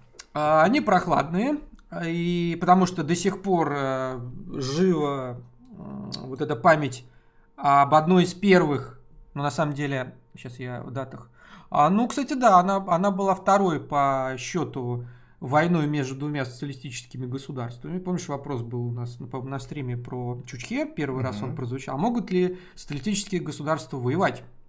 Как раз-таки первая война, которая началась, по-моему, сейчас, ну, она примерно в это время началась, это сомалийская, эфиопская. У нас, кстати, по этому поводу с Владимиром Зайцевым есть а, тоже хорошее видео а, по этому поводу. Ну, там про Кубу и СССР в этой самой войне. Сейчас. А, ну она, она первая была, да, первая. В 77 году она совершенно верно началась, а уже в 79-м началась война э, китайско-вьетнамская. То есть это вторая была по счету война между двумя социалистическими государствами. То есть пограничные конфликты по северной границе Вьетнама существуют. Но это не мешает государствам торговать между собой, а, конечно, как-то сотрудничать, какой-то культурный обмен. Но такой холодок, на мой взгляд, остался все-таки. Да? Спасибо. Вопрос, почему после смерти Мао и Хошимина их страны отходили от коммунистических идей. Получается, все на роли личности играло. Ну, а по поводу идей я бы поспорил, потому что и в Китае, и во Вьетнаме а коммунистическая идеология, она до сих пор является государственной. Ну вот это прописано во всяком случае, да, прописано, что это коммунистическая идеология во Вьетнаме, основанная в том числе на идеях Хошимина и так далее. А отход, я считаю, мое мнение, все-таки да, отход есть, это, конечно, не бегство, это не полный крах, но это определенное отступление по одной простой причине. Как бы ни относился Вьетнам или Китай к Советскому Союзу, все-таки это был единый лагерь. Ну, со всеми между собой непонятками, какими-то противоречиями, все-таки это был единый лагерь. Вот как, помнишь, я приводил пример фронт, да, вот фронт у нас угу. тянется, и вдруг в одном фронте измена, армия переходит стан врага. Ну, как, кстати, как это было во время знаменитой битвы народа Лейпцигского сражения в 1813 году, когда Наполеон достаточно успешно воевал с коалицией, и тут центр его войска, саксонцы там стояли, взял и перешел на сторону врага. Все, прореха во фронте, туда, естественно, идет неприятель, естественно, фронт рушится, ну и вот эти вот остальные страны, они находятся в таком серьезном враждебном окружении и вынуждены как-то выживать идя на определенные уступки мировому капитализму и империализму, ну, есть такое. Хотя это, конечно, очень сложная тема, и эта тема не на сегодняшний стрим. Но я так очень кратко ответил, что такие обстоятельства сложились. Хотя, с другой стороны, пример Кубы, пример КНДР показывает, что можно быть более принципиальным. Действительно более принципиальным. Ну, сейчас вот Куба тоже после смерти э, э, Фиделя и, и, и, имеет некоторые, опять-таки, склонности к рыночку, насколько я понимаю. Нет, нет, нет, нет, нет. Последнее, вот то, что произошло недавно, в августе этого года, когда там попытались устроить что-то типа переворота, переворот этот очень жестко передавили, потому что там нету таких условий, которые позволят создать как что-то типа перестройки или типа что-то государственного переворота. Пока еще Куба стоит на позиции укрепления социализма, мое мнение. Ну вот еще Венесуэла, Угачава. Ну, Венесуэла это все-таки страна, которая официально не являлась социалистической, и официально там сохранились капиталистические отношения. Там просто большинство было у левых партий. Это уже все-таки, это еще пока не победившая социалистическая организация. А Куба, КНДР просто это страны, которые сохранили принципиальность во всем, Социализм, да. Верность идеологии, да. И противостояние со всем миром. Что-то у нас получается как-то социализм держится на личностях. Вот умер Ленин, начал сталинский период. Половина коммунистов, ну не половина, там 20% торскотни считает, что все плохо. Умер Сталин, там уже и, и сталинисты считают, что все плохо началось. Умер Мао, у этих все плохо началось. Умер Хашимин, у этих все плохо началось. Умер э, Тита, у этих все плохо началось. Э, вот у всех все плохо начинается после смерти э, вождя. Я бы сказал, что ты имеешь в виду вот именно что-то типа культа личности да. вопрос. Я бы сказал, поправил бы тебя, культ личностей, потому что речь идет о команде все равно Ленин это команда. Ну, после э, смерти Сталина как-то половину команды перебили. Ну, отстранили, перебили, да, там другая пришла, понятно. Хотя тоже, я, я вот не могу сказать, что там все резко стало рушиться после смерти Сталина, все-таки. Ну, резко, безусловно, нет. Процесс идет. Так это, нет, это процесс связан с тем, что, да, в любом социалистическом обществе, когда оно на пери, в период построения социализма, этот период долгий, естественно, будет внутренняя борьба классовая нарастать, это понятно. Ну, вот после смерти Мао тоже две тенденции было. Да, банда четырех, которая, ну, ну, по мне так вот, э, я считаю и плохо, что она проиграла. Ну, у китайцев другие мысли на этот счет, это дискуссия, понятно. Ну, вот здесь и получается, что после смерти такого авторитарного, ну, так можно сказать, а, авторитетного угу. э, человека, который скрепляет разные так. тенденции, получается, что этим тенденциям дается воля. И в итоге может победить не самая лучшая тенденция. Ну, получается, что как-то надо решать проблему воспроизводства лидеров и проблему на будущее, да, и проблему а, действительно преемственности. Вот, например, Ким Корейцы. Не, ну а, а что ты, а что ты смеешься? Трудовая династия. Трудовая династия раз. Помнишь, я еще говорил, э, политические сыновья нации, которые...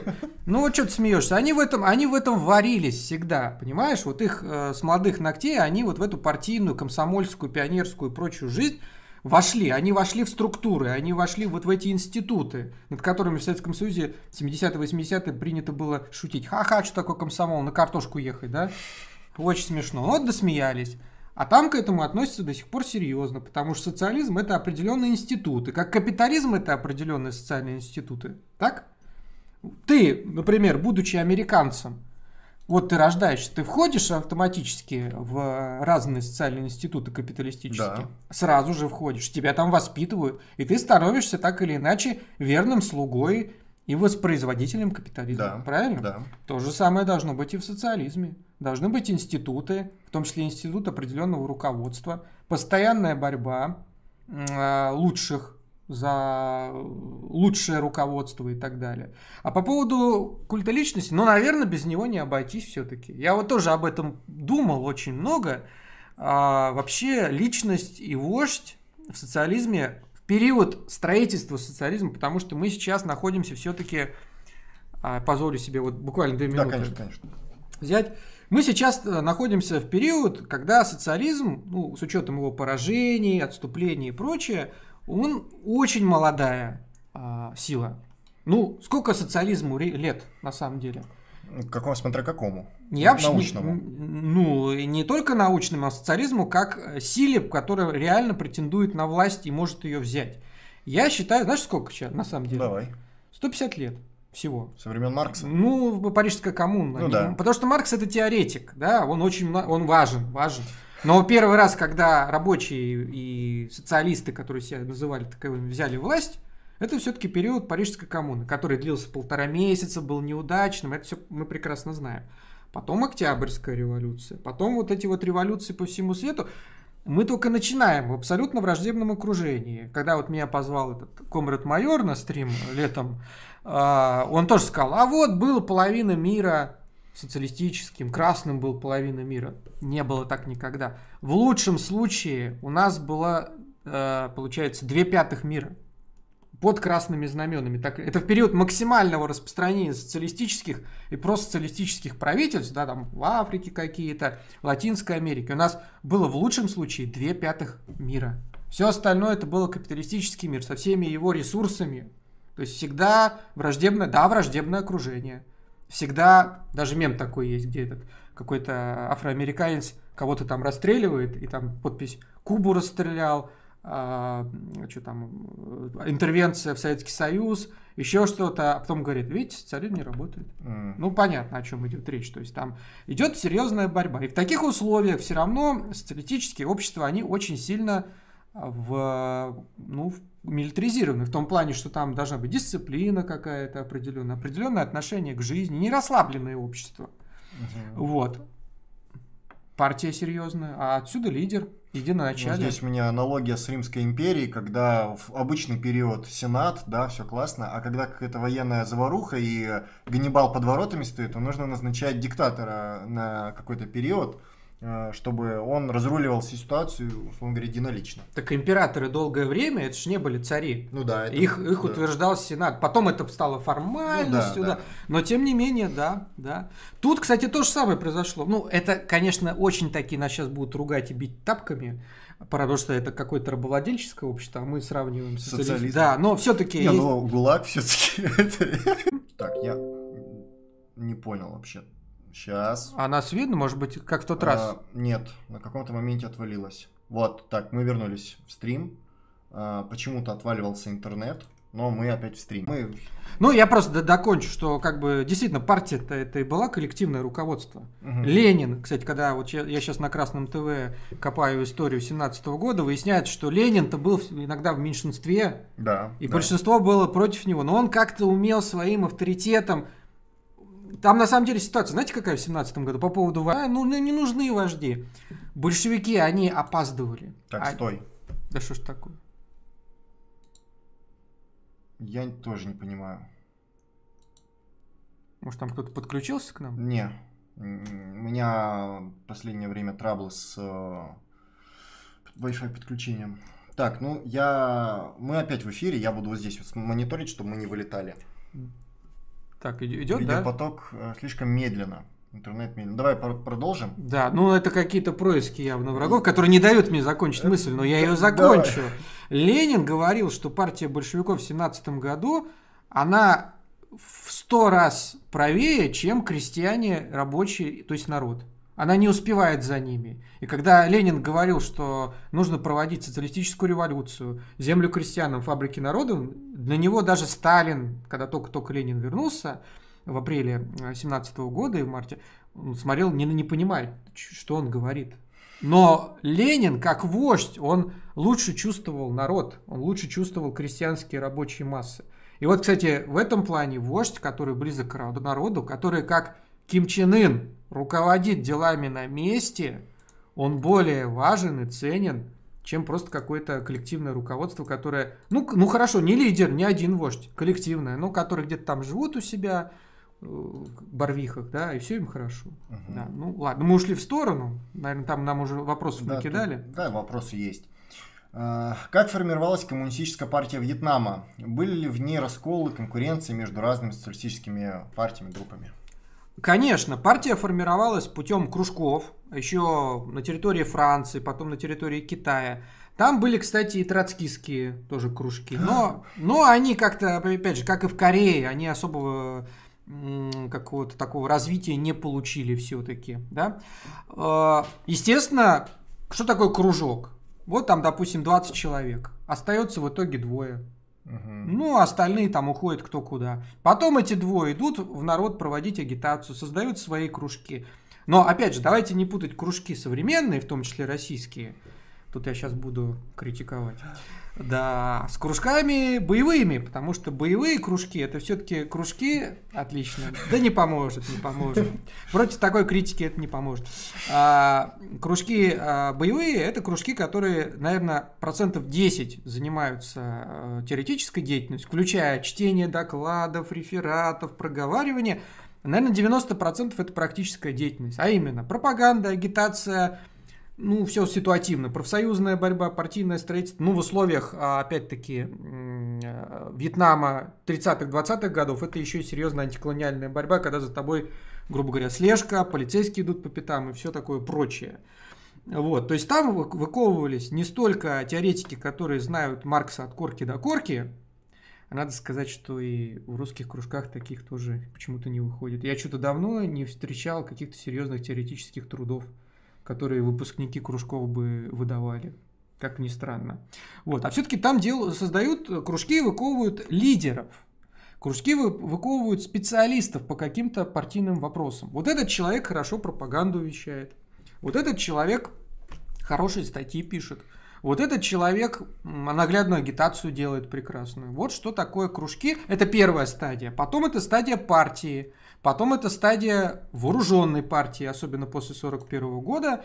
И, ну, на самом деле, а, конечно, там фракционность была, но она, знаете, очень быстро пошла на нет, потому что, когда у тебя вот впереди враг, ты и у тебя товарищ, то когда ты с этим товарищем сидишь в окопе партизанской борьбы, у тебя нету времени выяснять, как он хорошо знает Маркса или плохо по вопросу святого Августина, извините, по вопросу критики готской программы, сходитесь вы или не сходитесь? Там все-таки занимаетесь реальной деятельностью, и вот эти партизаны, так же как партизанская фракция, а, которую возглавлял Ким Ир Сен в Корее, она в конечном счете и пришла к власти и победила. Вот примерно так это я кратко рассказал историю вот этих партийных расколов, которые, в принципе, были очень и очень незначительны, потому что люди в основном занимались делом. Спасибо. Э, почему партии формировались по национальному признаку, а не одна интернациональная коммунистическая партия? Это имеется в виду вообще? Вообще, по всей видимости. Ну, она и была единая интернациональная, она называлась Коминтерн, Коммунистический интернационал, где создается единый штаб, который и решает вопросы всего коммунистического движения в мире, как штаб. Но, естественно, на местах виднее, поэтому там есть Национальная коммунистическая партия. По-моему, тут никакого противоречия нет. Угу. Как ты думаешь? Не, я согласен. Нет. А, что, а единая была коммунистическая партия, она называлась Коммунистический интернационал. Ну, всякий интернационал и была задача как раз-таки соединять э, разные партийные кружковые движения по миру, странам. Да. И создать в конечном счете единый Советский Союз. Ну, Это главная да, цель можно была. так сказать, да. Так, следующий вопрос. Хочу приобрести э, северокорейские товары, чтобы почувствовать, как живут в КНДР, да их приобрести. Как говорится, журнал Корея нужно купить.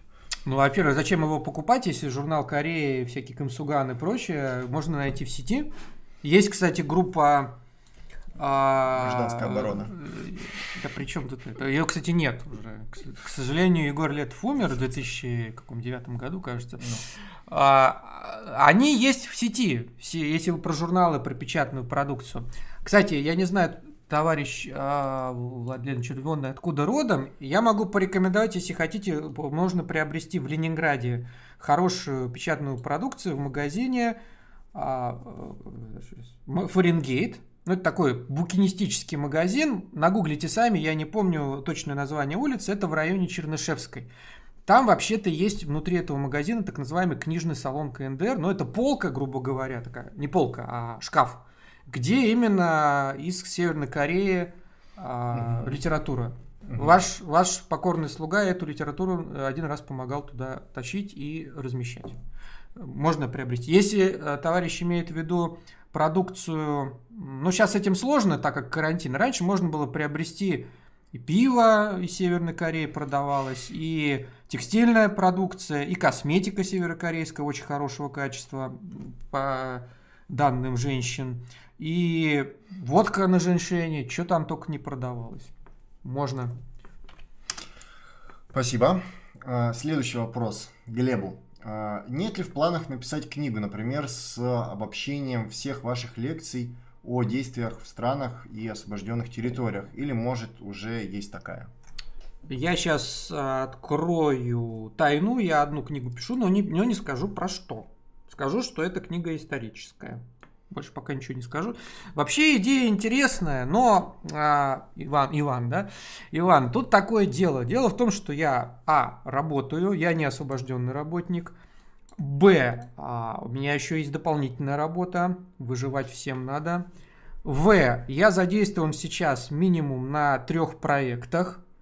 И банально в силу этого, ну просто эти проекты, если следите за мной, я вот выступаю, например, векторы иногда выступаю. Но это, это нельзя посчитать проектом, потому что я тут все-таки не так часто бываю. А, у меня есть канал с Владимиром Зайцевым, моим уважаемым товарищем. Ссылка в описании. Ссылка в описании. Обязательно подписывайтесь, там очень много интересного. Революционная инициатива. Сейчас я участвую в проекте Красного ТВ «История гражданской войны в России». Тоже всем подписаться и всем там тоже э, все это изучить. Это очень интересно, поверьте. Там, кстати, Владимир Зайцев тоже участник регулярный. То есть очень много всего. Вот я еще так вынужден был кинокритиком заделаться. Проектов огромное количество. Ну, плюс к этому проект всегда это изучение и просвещение насчет КНДР. Это вот моя очень старая любовь. Я очень люблю эту страну, ценю. То есть, когда всем этим заниматься, я не знаю. А Вас... еще Глеб работает. Ну, я уже сказал. Но да. это мне просто еще раз напомню, что вот это вот все и работа. Причем Поэтому... работаю я на работе, которая требует тоже достаточно психологической выкладки, а именно работаю я в образовании. И все это как-то складывается таким образом, что пока, ну, задумка интересная, задумка интересная. Может быть, что какой-то набросок будет в стиле разны, различные стратегии социалистических движений 20 века, ну, естественно, назвать надо красиво, это я как бы так, черновой вариант. Возможно, возможно. Пока что я не замахиваюсь ни на какой патреон. Э, последнее, я живу, как вообще полагает социалисту, по плану. Другой вопрос, я иногда его перевыполняю, иногда недовыполняю. Но, по крайней мере, на ближайшие полгода таких планов у меня, дорогой товарищ, нет. Но спасибо вам. Это очень, я очень ценю. Я вообще книжный человек, если кто-то не заметил. Я вообще считаю YouTube шагом назад. Книжки надо читать. Нет, серьезно, серьезно. То вот, что я, например, о чем я рассказал про Хошимина, это на самом деле статья, если так разобраться. Это не книга, не какое-то серьезное исследование. Это такая очень, очень обзорная статья. Это визуалофашизм. Я аудиал. Мне лучше запоминать лекции или аудиокниги. Вот ты сейчас это говоришь, книжки читать, книжки. Как мне? Я вообще сейчас создал рабочую группу Вектор, чтобы аудиокниги делать, потому что я не хочу читать. Аудиокниги хороши для тех, кто чем-то занят, и им реально некогда Вот я крашу. показать. Да, где все знают, что я орков крашу. Вот, кстати, смотрите, типично советская, да. Space э, Marine от, от мира советского мира. Вот, ты только что признался в инфантилизме, дорогой товарищ. А книги, книги, почему книги лучше? Книги это объемная информация, Да. которую ты очень быстро изучаешь. Вот я, вот меня спрашивают, а вот кто-то там что-то сказал, вот Ярский что-то не то ляпнул про социализм. У, блин. Про товарность социализма нигде не было, он ляпнул. А я ничего сказать не могу, я не смотрю Ярского. И вообще никого не смотрю. Мне некогда, я книжки читаю.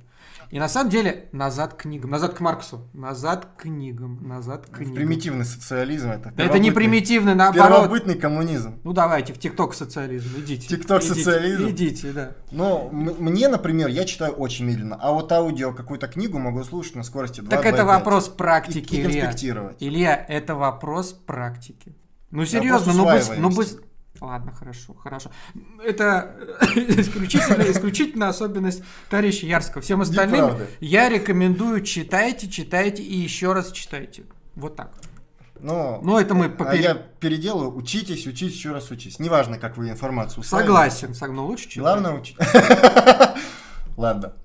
А, Что, а, а, может, что-то посоветуете для углубленного изучения вопроса о партизанских движениях? А, Ну, во-первых, слушайте мои лекции. У меня есть лекция про наксолитов Индии на канале Station Marks. Гуглите, найдете. Есть э, лекция в ВК. Я для другой России делал, они меня позвали.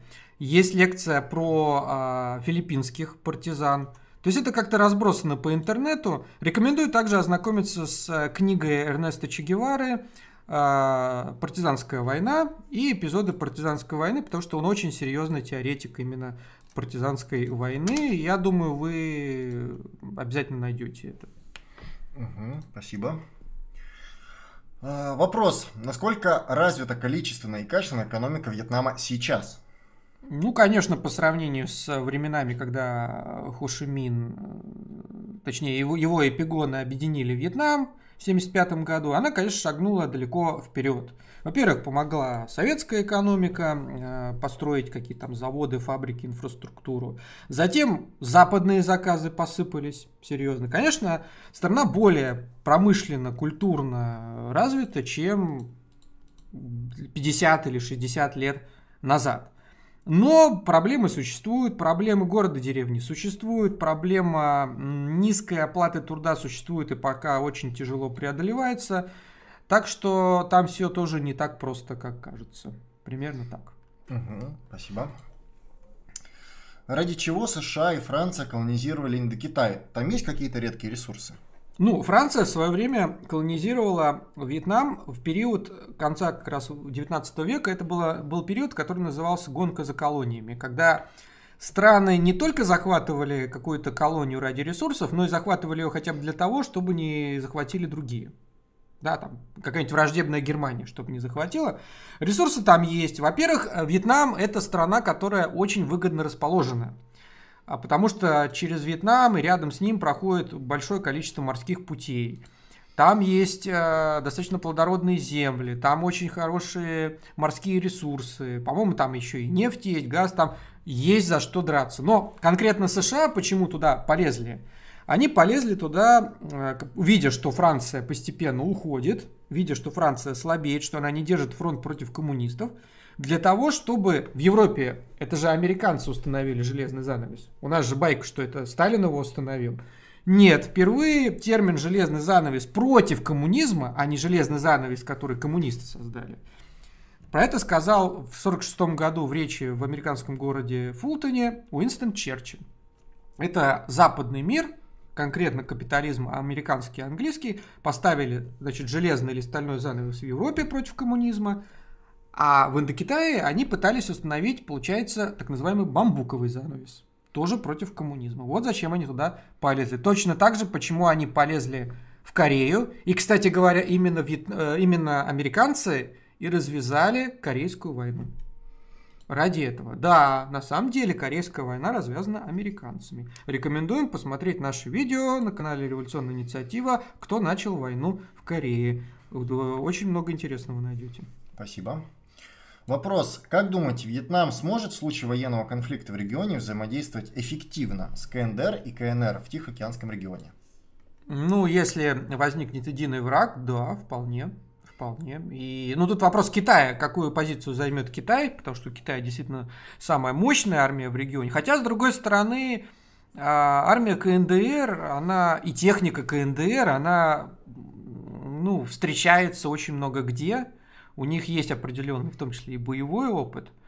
А, но если такая ситуация возникнет, и если будет действительно какой-то враг а, империалистический, я думаю, мне кажется, достаточно эффективно ему будут противостоять. Вообще, надо сказать, что в США и, э, обговариваются те или иные сценарии войны и с КНДР, и с э, Вьетнамом. Ну, мне проще про КНДР рассказать, потому что в свое время Билл Клинтон на волне таких успехов борьбы с коммунизмом, когда Советский Союз рухнул, да, он предложил американским генералам а, разработать план войны с КНДР, ну вот как раз бомбардировки по стилю похоже э, на бомбардировки Югославии. Американский генерал, сейчас вылетел из головы его фамилия, у нас есть по этому поводу тоже видео, а, сказал, что это просто будут такие потери американцев, что это будет, если победа, то первая, и лучше туда не лезть.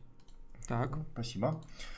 Вопрос. Использует ли сознательно Глеб в своих исследованиях метод восхождения от абстрактного к конкретному?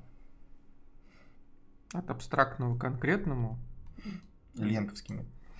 Вообще, э, ну, метод. Ну, нет, нет, ну, конечно, я его использую, естественно. Сознательно. А что, можно бессознательно использовать? Неосознанно. Не знаю. Ну, можно, я иногда его интуитивно, естественно, применяю, иногда его сознательно применяю. А как ты его применяешь? Правильно. Правильно, я понял. Диалектически. Ну да, тогда Не, правильно. ну просто надо на конкретных примерах. Так, конечно, я его применяю как метод, который работает, естественно. Ну вот, например, абстрактное, а, не знаю, выражение, ну что, социализм это тоже ведь абстракция, как понятие, да? Применяем его к конкретному социализму, который вот существует социализм или нет. Да, есть набор понятий, которые просто являются некой формой, правильно? Социализм. Вот это такие критерии. Критерии. Форма. В голове у тебя существует. Ты применяешь его к конкретному социализму. Так, это подходит или не подходит? Кстати говоря, так как у каждого своя абстракция, у каждого свое понятие социализма, возникает такая вещь, как прокрустово ложе. И несчастные вот эти социализмы, они то вытягиваются, то отрубаются им конечности, потому что в чью-то голову абстрактные понятия как-то не... Точнее, наоборот, в абстрактную систему координат что-то не укладывается, поэтому это не социализм. Например, товарность как-то. Как-то у тебя абстрактно получается. Это, у тебя социализм это некий фантом, который мы, ну вот мы что-то в голове соорудили, а применим-ка мы это конкретно. Нет, я как раз говорю, что некоторые, это ты не понял, это как раз я говорю, что некоторые вместо того, чтобы изучать и заниматься социализмом, ну, они, они его, они его абстрактно, очень, слишком абстрактно у себя в голове ну, его. Мы изучаем реальность и конкретизируем наши понятия. С каждым изученным фактом реальности мы можем все более уверенно определить определенные закономерности, уточнить так. понятия, которые мы строим вокруг определенной закономерности. Вот, соответственно, Можем. социализм это именно что понятие, построено вокруг открытых закономерностей. Но в рамках опыта Советского Союза мы и можем утвердить о том, что товарность сыграла определенную негативную роль в рамках э, развала и, так скажем, всего этого, скажем, государства. А, определенную согласен. Решающую ли вопрос. Вот, вот это вот как раз вопрос дискурса и вопрос поиска этой закономерности. Да. Поэтому мы социализм не э, строим в голове потом исследуем, где он. Тут социализм или нет. Вот это э, у меня тряпочка, это социализм или нет? Нет, это не социализм. Мы э, изучаем конкретный исторический опыт конкретных странах и э, от этого устраиваем определенную закономерность. Если это так, то это и правильно. А иногда я просто гляжу на некоторые концепции, мне кажется, что там просто в голове только все идет. Ну, ну э, это я, я же не на кого что ты, А что ты так? Я что, на, про тебя Ну, там про товарность начал это все делать. Нет, я, ну ладно, поддел, поддел. Не, ну просто действительно, для многих это уж слишком абстрактные понятия. И абстрактные, причем святые понятия. Если что-то там чуть-чуть не укладывается, все выкинуть. Ну давайте Есть такое. дальше. Да. А почему социализм не мог, смог завоевать гегемонию в мире? Все-таки передовой строй, а передовой строй всегда побеждает. Та же французская революция 1789 года тоже со всей Европой воевала. И проиграла. И проиграла, да, я хотел так что добавить. Потом Я- опять выиграла, потом опять проиграла. Да. Причем, э, что интересно-то, а а почему, а почему начали с французской революции, а почему не с американской, а с английскую, заб- а английскую, мгм. а голландскую Голландская, забыли? да. Опять же, любой а, общественно, а, любая общественно-политическая формация, она, кстати, по этому поводу был вопрос, как я говорил, феодализм возник не в 451 году, да, а, капитализм не в 1789 году, да, правильно? Это все равно процесс длительный, где есть отступление, надступление. И то, что сейчас не реализовалось, это не значит, что потом не может реализоваться. Потому что, повторюсь, у того же капитализма, ну, давайте так разбираться, первые такие серьезно развитые капиталистические отношения, на мой взгляд, сейчас я, может быть, с кем-то в сечу врублюсь, они уже были у э, городов-государств Италии, таких как... 15 век. Ну, даже раньше, даже, наверное, 13 век. Италия, ну, там, Генуя, Флоренция, Венеция. Ну, уже капитализм там фактически был. Понятно, во враждебном феодальном окружении, все понятно. Это еще до того, как возникли те самые производственные отношения. Я понимаю, о чем ты сейчас хочешь сказать. Да. Но когда, опять же, производственные отношения, то есть такая промышленность, она все-таки уже появляется серьезно, ну, вот эти мануфактуры и прочее, а, ну, уже в 16 веке. И все равно там в основном феодализм везде в Европе был. Хорошо, паровая машина появляется у нас в середине 18 века. Сколько там было буржуазных стран тогда в мире? Ну, э, практически нет. И то они, мы говорим буржуазно, но на самом деле полуфеодальное, правильно? Да, то есть, опять-таки, капитализм строился тоже не за один год и даже не за 150 лет. Да? Кстати говоря, за 150 лет, между прочим, мы видим, что социализм-то на самом деле стал ведущей политической силой. Он же не исчез. Есть же сейчас серьезные социалистические партии, коммунистические партизаны, коммунистические государства, ну, социалистические, конечно, государства, такие как КНДР, Куба. Вопрос остается открытым. И, кстати говоря, пример того, что капитализм в целом на планете победил, а, он показывает, что он не справляется ни с проблемой мирового голода, ни с проблемой мирового расслоения, когда богатые богатеют, бедные беднеют, ни с проблемой коронавируса, да? Мгм. Ну вот, капитализм победил, радуйтесь, но что-то он как-то не помогает. И люди снова и снова обращаются к альтернативе. А что у нас является альтернативой а, социализму? Либо возврат к консервативным каким-то ценностям, а фашизм, религиозный фундаментализм, наз- назад феодализм, грубо говоря, либо социализм. А что еще? все равно это является политической силой, это является политическим дискурсом, дискурсом до сегодняшнего дня. Спасибо. Вопрос. Знаете ли вы, чем отличается авангард рабочего класса по Марксу и по Ленину? Авангард рабочего класса по Марксу и по Ленину? Ну, по Ленину авангард рабочего класса это в первую очередь партия, э, которая этот самый рабочий класс организует. Партия, состоящая из его самых э, лучших активных представителей. А по Марксу, Маркс разве упоминал такой термин авангард рабочего класса? Я вот сейчас на, на вскидку не могу сказать. Он разве вообще такой термин использовал? Авангард рабочего класса. У Ленина есть в великом почине про авангард, то, что это городские и вообще фабрично-заводские рабочие. Мгм. Упоминание про это. Ну, ну, опять же, не все организованы определенным образом в партию, потому что а, заводские фабричные рабочие, они наиболее предрасположены по Ленину к тому, чтобы стать э, кадровым составом партии. Потому что они организованы по армейскому производственному принципу, да, они сконцентрированы, они уже своим образом жизни приучены к такой серьезной организованной классовой борьбе. Они образованы, кстати, достаточно, иначе пропаганда на них может влиять и так далее. Ну да. А у Маркса разве есть такое понятие? Вот товарищ пишет, есть, использовал. Ну, я, я, вот, я вот сейчас не могу припомнить, как он его использовал. Валенхас, напиши, пожалуйста, о том. Да, напиши. Следующий вопрос. Как Глеб относится э, э, к важности личности в, истории? Ну, стандартно история это история борьбы классов, но у каждого класса личность может серьезно повлиять на эту самую историю. Так же, как, например, может у какого-нибудь класса реакционного возникнуть какой-то очень талантливый диктатор.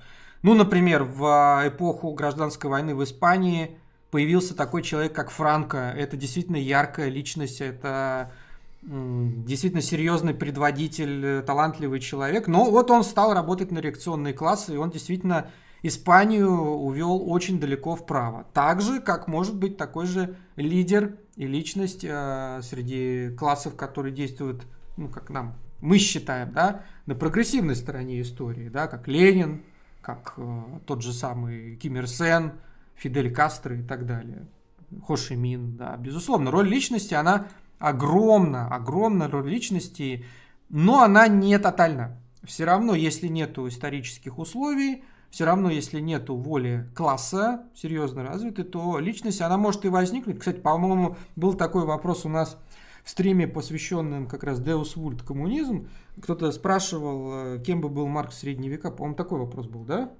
И нет, ну, неважно. По-моему, я все-таки задавал, я сказал, он был бы, ну, каким-то монахом, может быть, каким-то средневековым лидером, но он не был бы Марксом в нашем понимании, потому что это уже, это совершенно другое общество и другая историческая ступень развития. Спасибо. А, человек, который хотел купить что-то северокорейское, говорит, да не журнал хочу приобрести, хочу северокорейский холодильник, телевизор, прочую технику. Ну, они, они для себя выпускают все эти ну, телевизоры, ну, прочую технику, холодильник. Главное, плакаты не срывайте в Северной Корее. Нет, человек, человек, я просто не знаю, он там пытается патрулить, типа у них своего этого телевизоров нет, холодильников, у них уже налажено производство своих холодильников, телевизоров, естественно, любой антикоммунист скажет, а они вот скопированы, ну, понятно. А, приезжайте, покупайте, не знаю, вот когда откроют границу, приедьте, купите, если вам прямо очень нужен именно северокорейский телевизор. Вообще телевизор в 21 году, ну ладно, пускай, ладно. Спасибо. Тут на канале Бродакс Э, как раз транслируют э, как раз со стороны американцев. Э, но по какой-то причине не хотят освещать, какими жертвами обошлись американцам присутствие там. Почему? Заказуха? Я что-то знакомое название канала, но я, я ничего про это по этому поводу сказать не могу. Ну, тут вопрос какой, еще раз, на секунду. Ну, про то, что не освещают, какие потери у американцев во время вьетнамской кампании. Ну, потери у них, конечно, по сравнению с вьетнамцами небольшие, хотя эти потери были фатальные. Потому что, насколько я помню, Вьетнамская война это самая кровавая война в истории США. Третье место она занимает, да, потому что, ну, самое кровавое это участие США во Второй мировой войне. И, естественно, самая кровавая это гражданская война в США в 19 веке. Но все-таки третья Э, в условиях все-таки войны, которая большинством американцам воспринималась, о чем мы там делаем, ну потому что гражданская война, понятно, это гражданская война в своей стране. Участие во Второй мировой тоже понятно. На нас напали японцы, Перл-Харбор, да, мы им должны отомстить этим немцам проклятым, да, что забыли американские парни во Вьетнаме, и не просто забыли. А если бы это была какая-то увеселительная прогулка, там приехали, постреляли, уехали. А то вы там 10 лет сидели, по-моему, 60 тысяч, кажется, да, это с тобой сейчас нагуглим, чтобы не ошибиться. Набери, пожалуйста, Вьетнамская война. А, по-моему, около, ну, может, я ошибаюсь, сейчас там потери мы посмотрим. Потери силы внизу, внизу, внизу. Нет, это вот, вот, вот справа. Вот ткни. Слева это вот. Вот ткни потери сторон. Вот, вот, вот. Людские потери США. Количество. Эвакуированные военнослужащих. Не, вот написано 60 тысяч. А, от 40, от 40 до 60 тысяч. Угу. Это погибшие. Да, все-таки я был прав. Ну, хорошо, давайте возьмем самую минимальную. Это как раз 40 тысяч человек, пускай. Хотя вот тут говорят от 40 до 60 тысяч. Все-таки это огромные потери. Огромные потери. К, по состоянию на середину 2008 года погибшими, умершими от ран, болезней, пропавшими без вести числится 58 220 американцев. Эта цифра постепенно растет, так как в нее включается, ну, понятно. да. Да. Ну, хорошо, 58 тысяч это все равно огромные потери для войны, которая как бы для простого американского населения не, непонятно, зачем она ведется, потому что это за 3-9 земель где-то там умирать. Потому что Вьетнам, о ужас, он даже не граничит с США. Вот когда Советский Союз оказывал интернациональную помощь в Афганистане, все-таки Афганистан граничил с Советским Союзом. И вопрос защиты границ, ну, по крайней мере, его можно было поставить. Что американцы забыли во Вьетнаме, за что они там воевали, ну, понятно. Так, еще вопрос. Угу. Вопрос Глебу. Огромное спасибо э, за проект «История гражданской войны». Выпуск про геодезию шедеврален с погружением в предмет лекции очень зашло. И фильм, э, фильмы хорошие э, воспомин... вспоминает. Ленин в октябре посмотрел. Спасибо, товарищ. Э, стараемся, смотрите, не пропускайте. Спасибо. Э, следующий вопрос. А почему вы не используете северокорейские компьютеры? Заодно и социализм его поддержали рублем. Ну, э, северокорейские компьютеры, у них а, телефоны, ну, мобильники, я не помню, как там система у них называется, у них свои выпускаются. Компьютеры какие-то тоже свои, слабенькие достаточно. Часть завозят из Китая того же. Э, я только не понимаю, а, а вы почему российскими не пользуетесь? Ну, кстати, вот в отличие от корейцев, в России есть хотя бы свой Эльбрус а, процессор.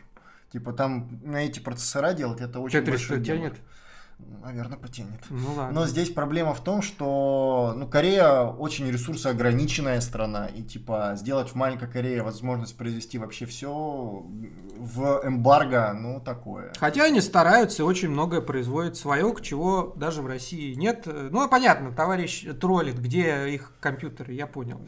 Где мобильный телефон советского образца? М? Кстати, да, где интернет советский? Вот все. А вот я американский могу телефон. Ну вот смотри, сейчас мы можем выйти в интернет, да, ВКонтакт. Почему а... Сталин не переслал смс-кой э, это сообщение какое-то там кому-то? М? Почему Сталину не доложили смс? Кстати, а почему он не мог со своими генералами в зуме сидеть? Да. Что он вызывал? Ну, социализм не работает. Э, ретрограды. Понятно. Ясно. Вопрос. Это почему э, учитесь э, про... А, почему учитесь просто? Просто абстрактно учеб. Пожалуйста, товарищи, но не всякое знание будет во благо. Неужели вы думаете, что знание песен Моргенштерна общественно полезно? Наверное, к тому, что когда мы сказали читайте, читайте, читайте, читайте, учитесь, учитесь, учитесь. Нет, это, я думаю, сказали про, про кружки. Нет, это про этот Думаю? момент. Да, да, да. Ну ладно, тоже. хорошо. Ну, понятное дело, что читайте, учиться. Естественно, нужно... но естественно это не оговаривается. Естественно, а что, читать можно книжки Моргенштерна? Книжки написал. Не знаю, читать рэп можно. А почитать можно отца и мать своих. Да, понятно. Ладно. Ладно. Хорошо. Такс. А, тут вопросы уже пошли какие-то не совсем по теме. Давайте тогда последний а, какой-нибудь вопрос качественно а, выберем. Вот какой-то. Нет, тут какая-то я просматривал. А, ну, вот. А почему переход к НЭПу, то есть товарности в 1921 году, не привели к крушению социализма? Ну, почему переход к НЭПу не привел к крушению социализма в СССР? Потому что переход к НЭПу был связан опять-таки с конкретными историческими условиями, а именно с тем, что кстати, у нас есть на канале КТВ э, лекция очень хорошая, точнее беседа, посвященная Антоновскому восстанию. Ну, грубо говоря, деревня уже не хотела жить по системе прод разверстки. Она хотела платить фиксированный хлебный налог и торговать с городом. И для этого нужно было разрешать в каких-то определенных границах частное предпринимательство. Это есть, ну, я очень сейчас огрубляю, есть принцип НЭПа. Почему не рухнул? Потому что, первое, партия никуда не ушла, партия сохранила свою власть, она не создавала никакие, как в 91 году, всякие демократические союзы, ЛДПР и прочее. Это первое. Второе. Партия сохранила так называемые командные высоты, то есть партия сохранила всю крупную промышленность, инфраструктуру, железной дороги и прочее, прочее. То есть, грубо говоря, ты можешь маленький заводик сделать, ты можешь там магазинчик открыть, лавочку, а, ресторанчик, пожалуйста. Только мы тебя потом налогами задушим, очень сильно задушим. А все крупное у нас остается, поэтому и не рухнули. В 91 году Советский Союз рухнул, я имею в виду именно социализм, мы сейчас не берем территориальность, да, рухнул по одной простой причине. Капиталистов вырастили путем той же самой приватизации черного рынка и прочего, прочего, прочего. Это отдельная тематика, конечно. Их привели во власть, а, им дали эту самую власть а, путем, например, расстрела Белого дома в 93 году, и организовали, организовали им буржуазную партию. Кстати, партию коммунистов, если мы помним, вначале разогнали, все коммунистические структуры разогнали, и потом там с нуля создавали РКРП, КПРФ, ну, это другое. Mm-hmm. Уже другая история, я имею в виду. Вот.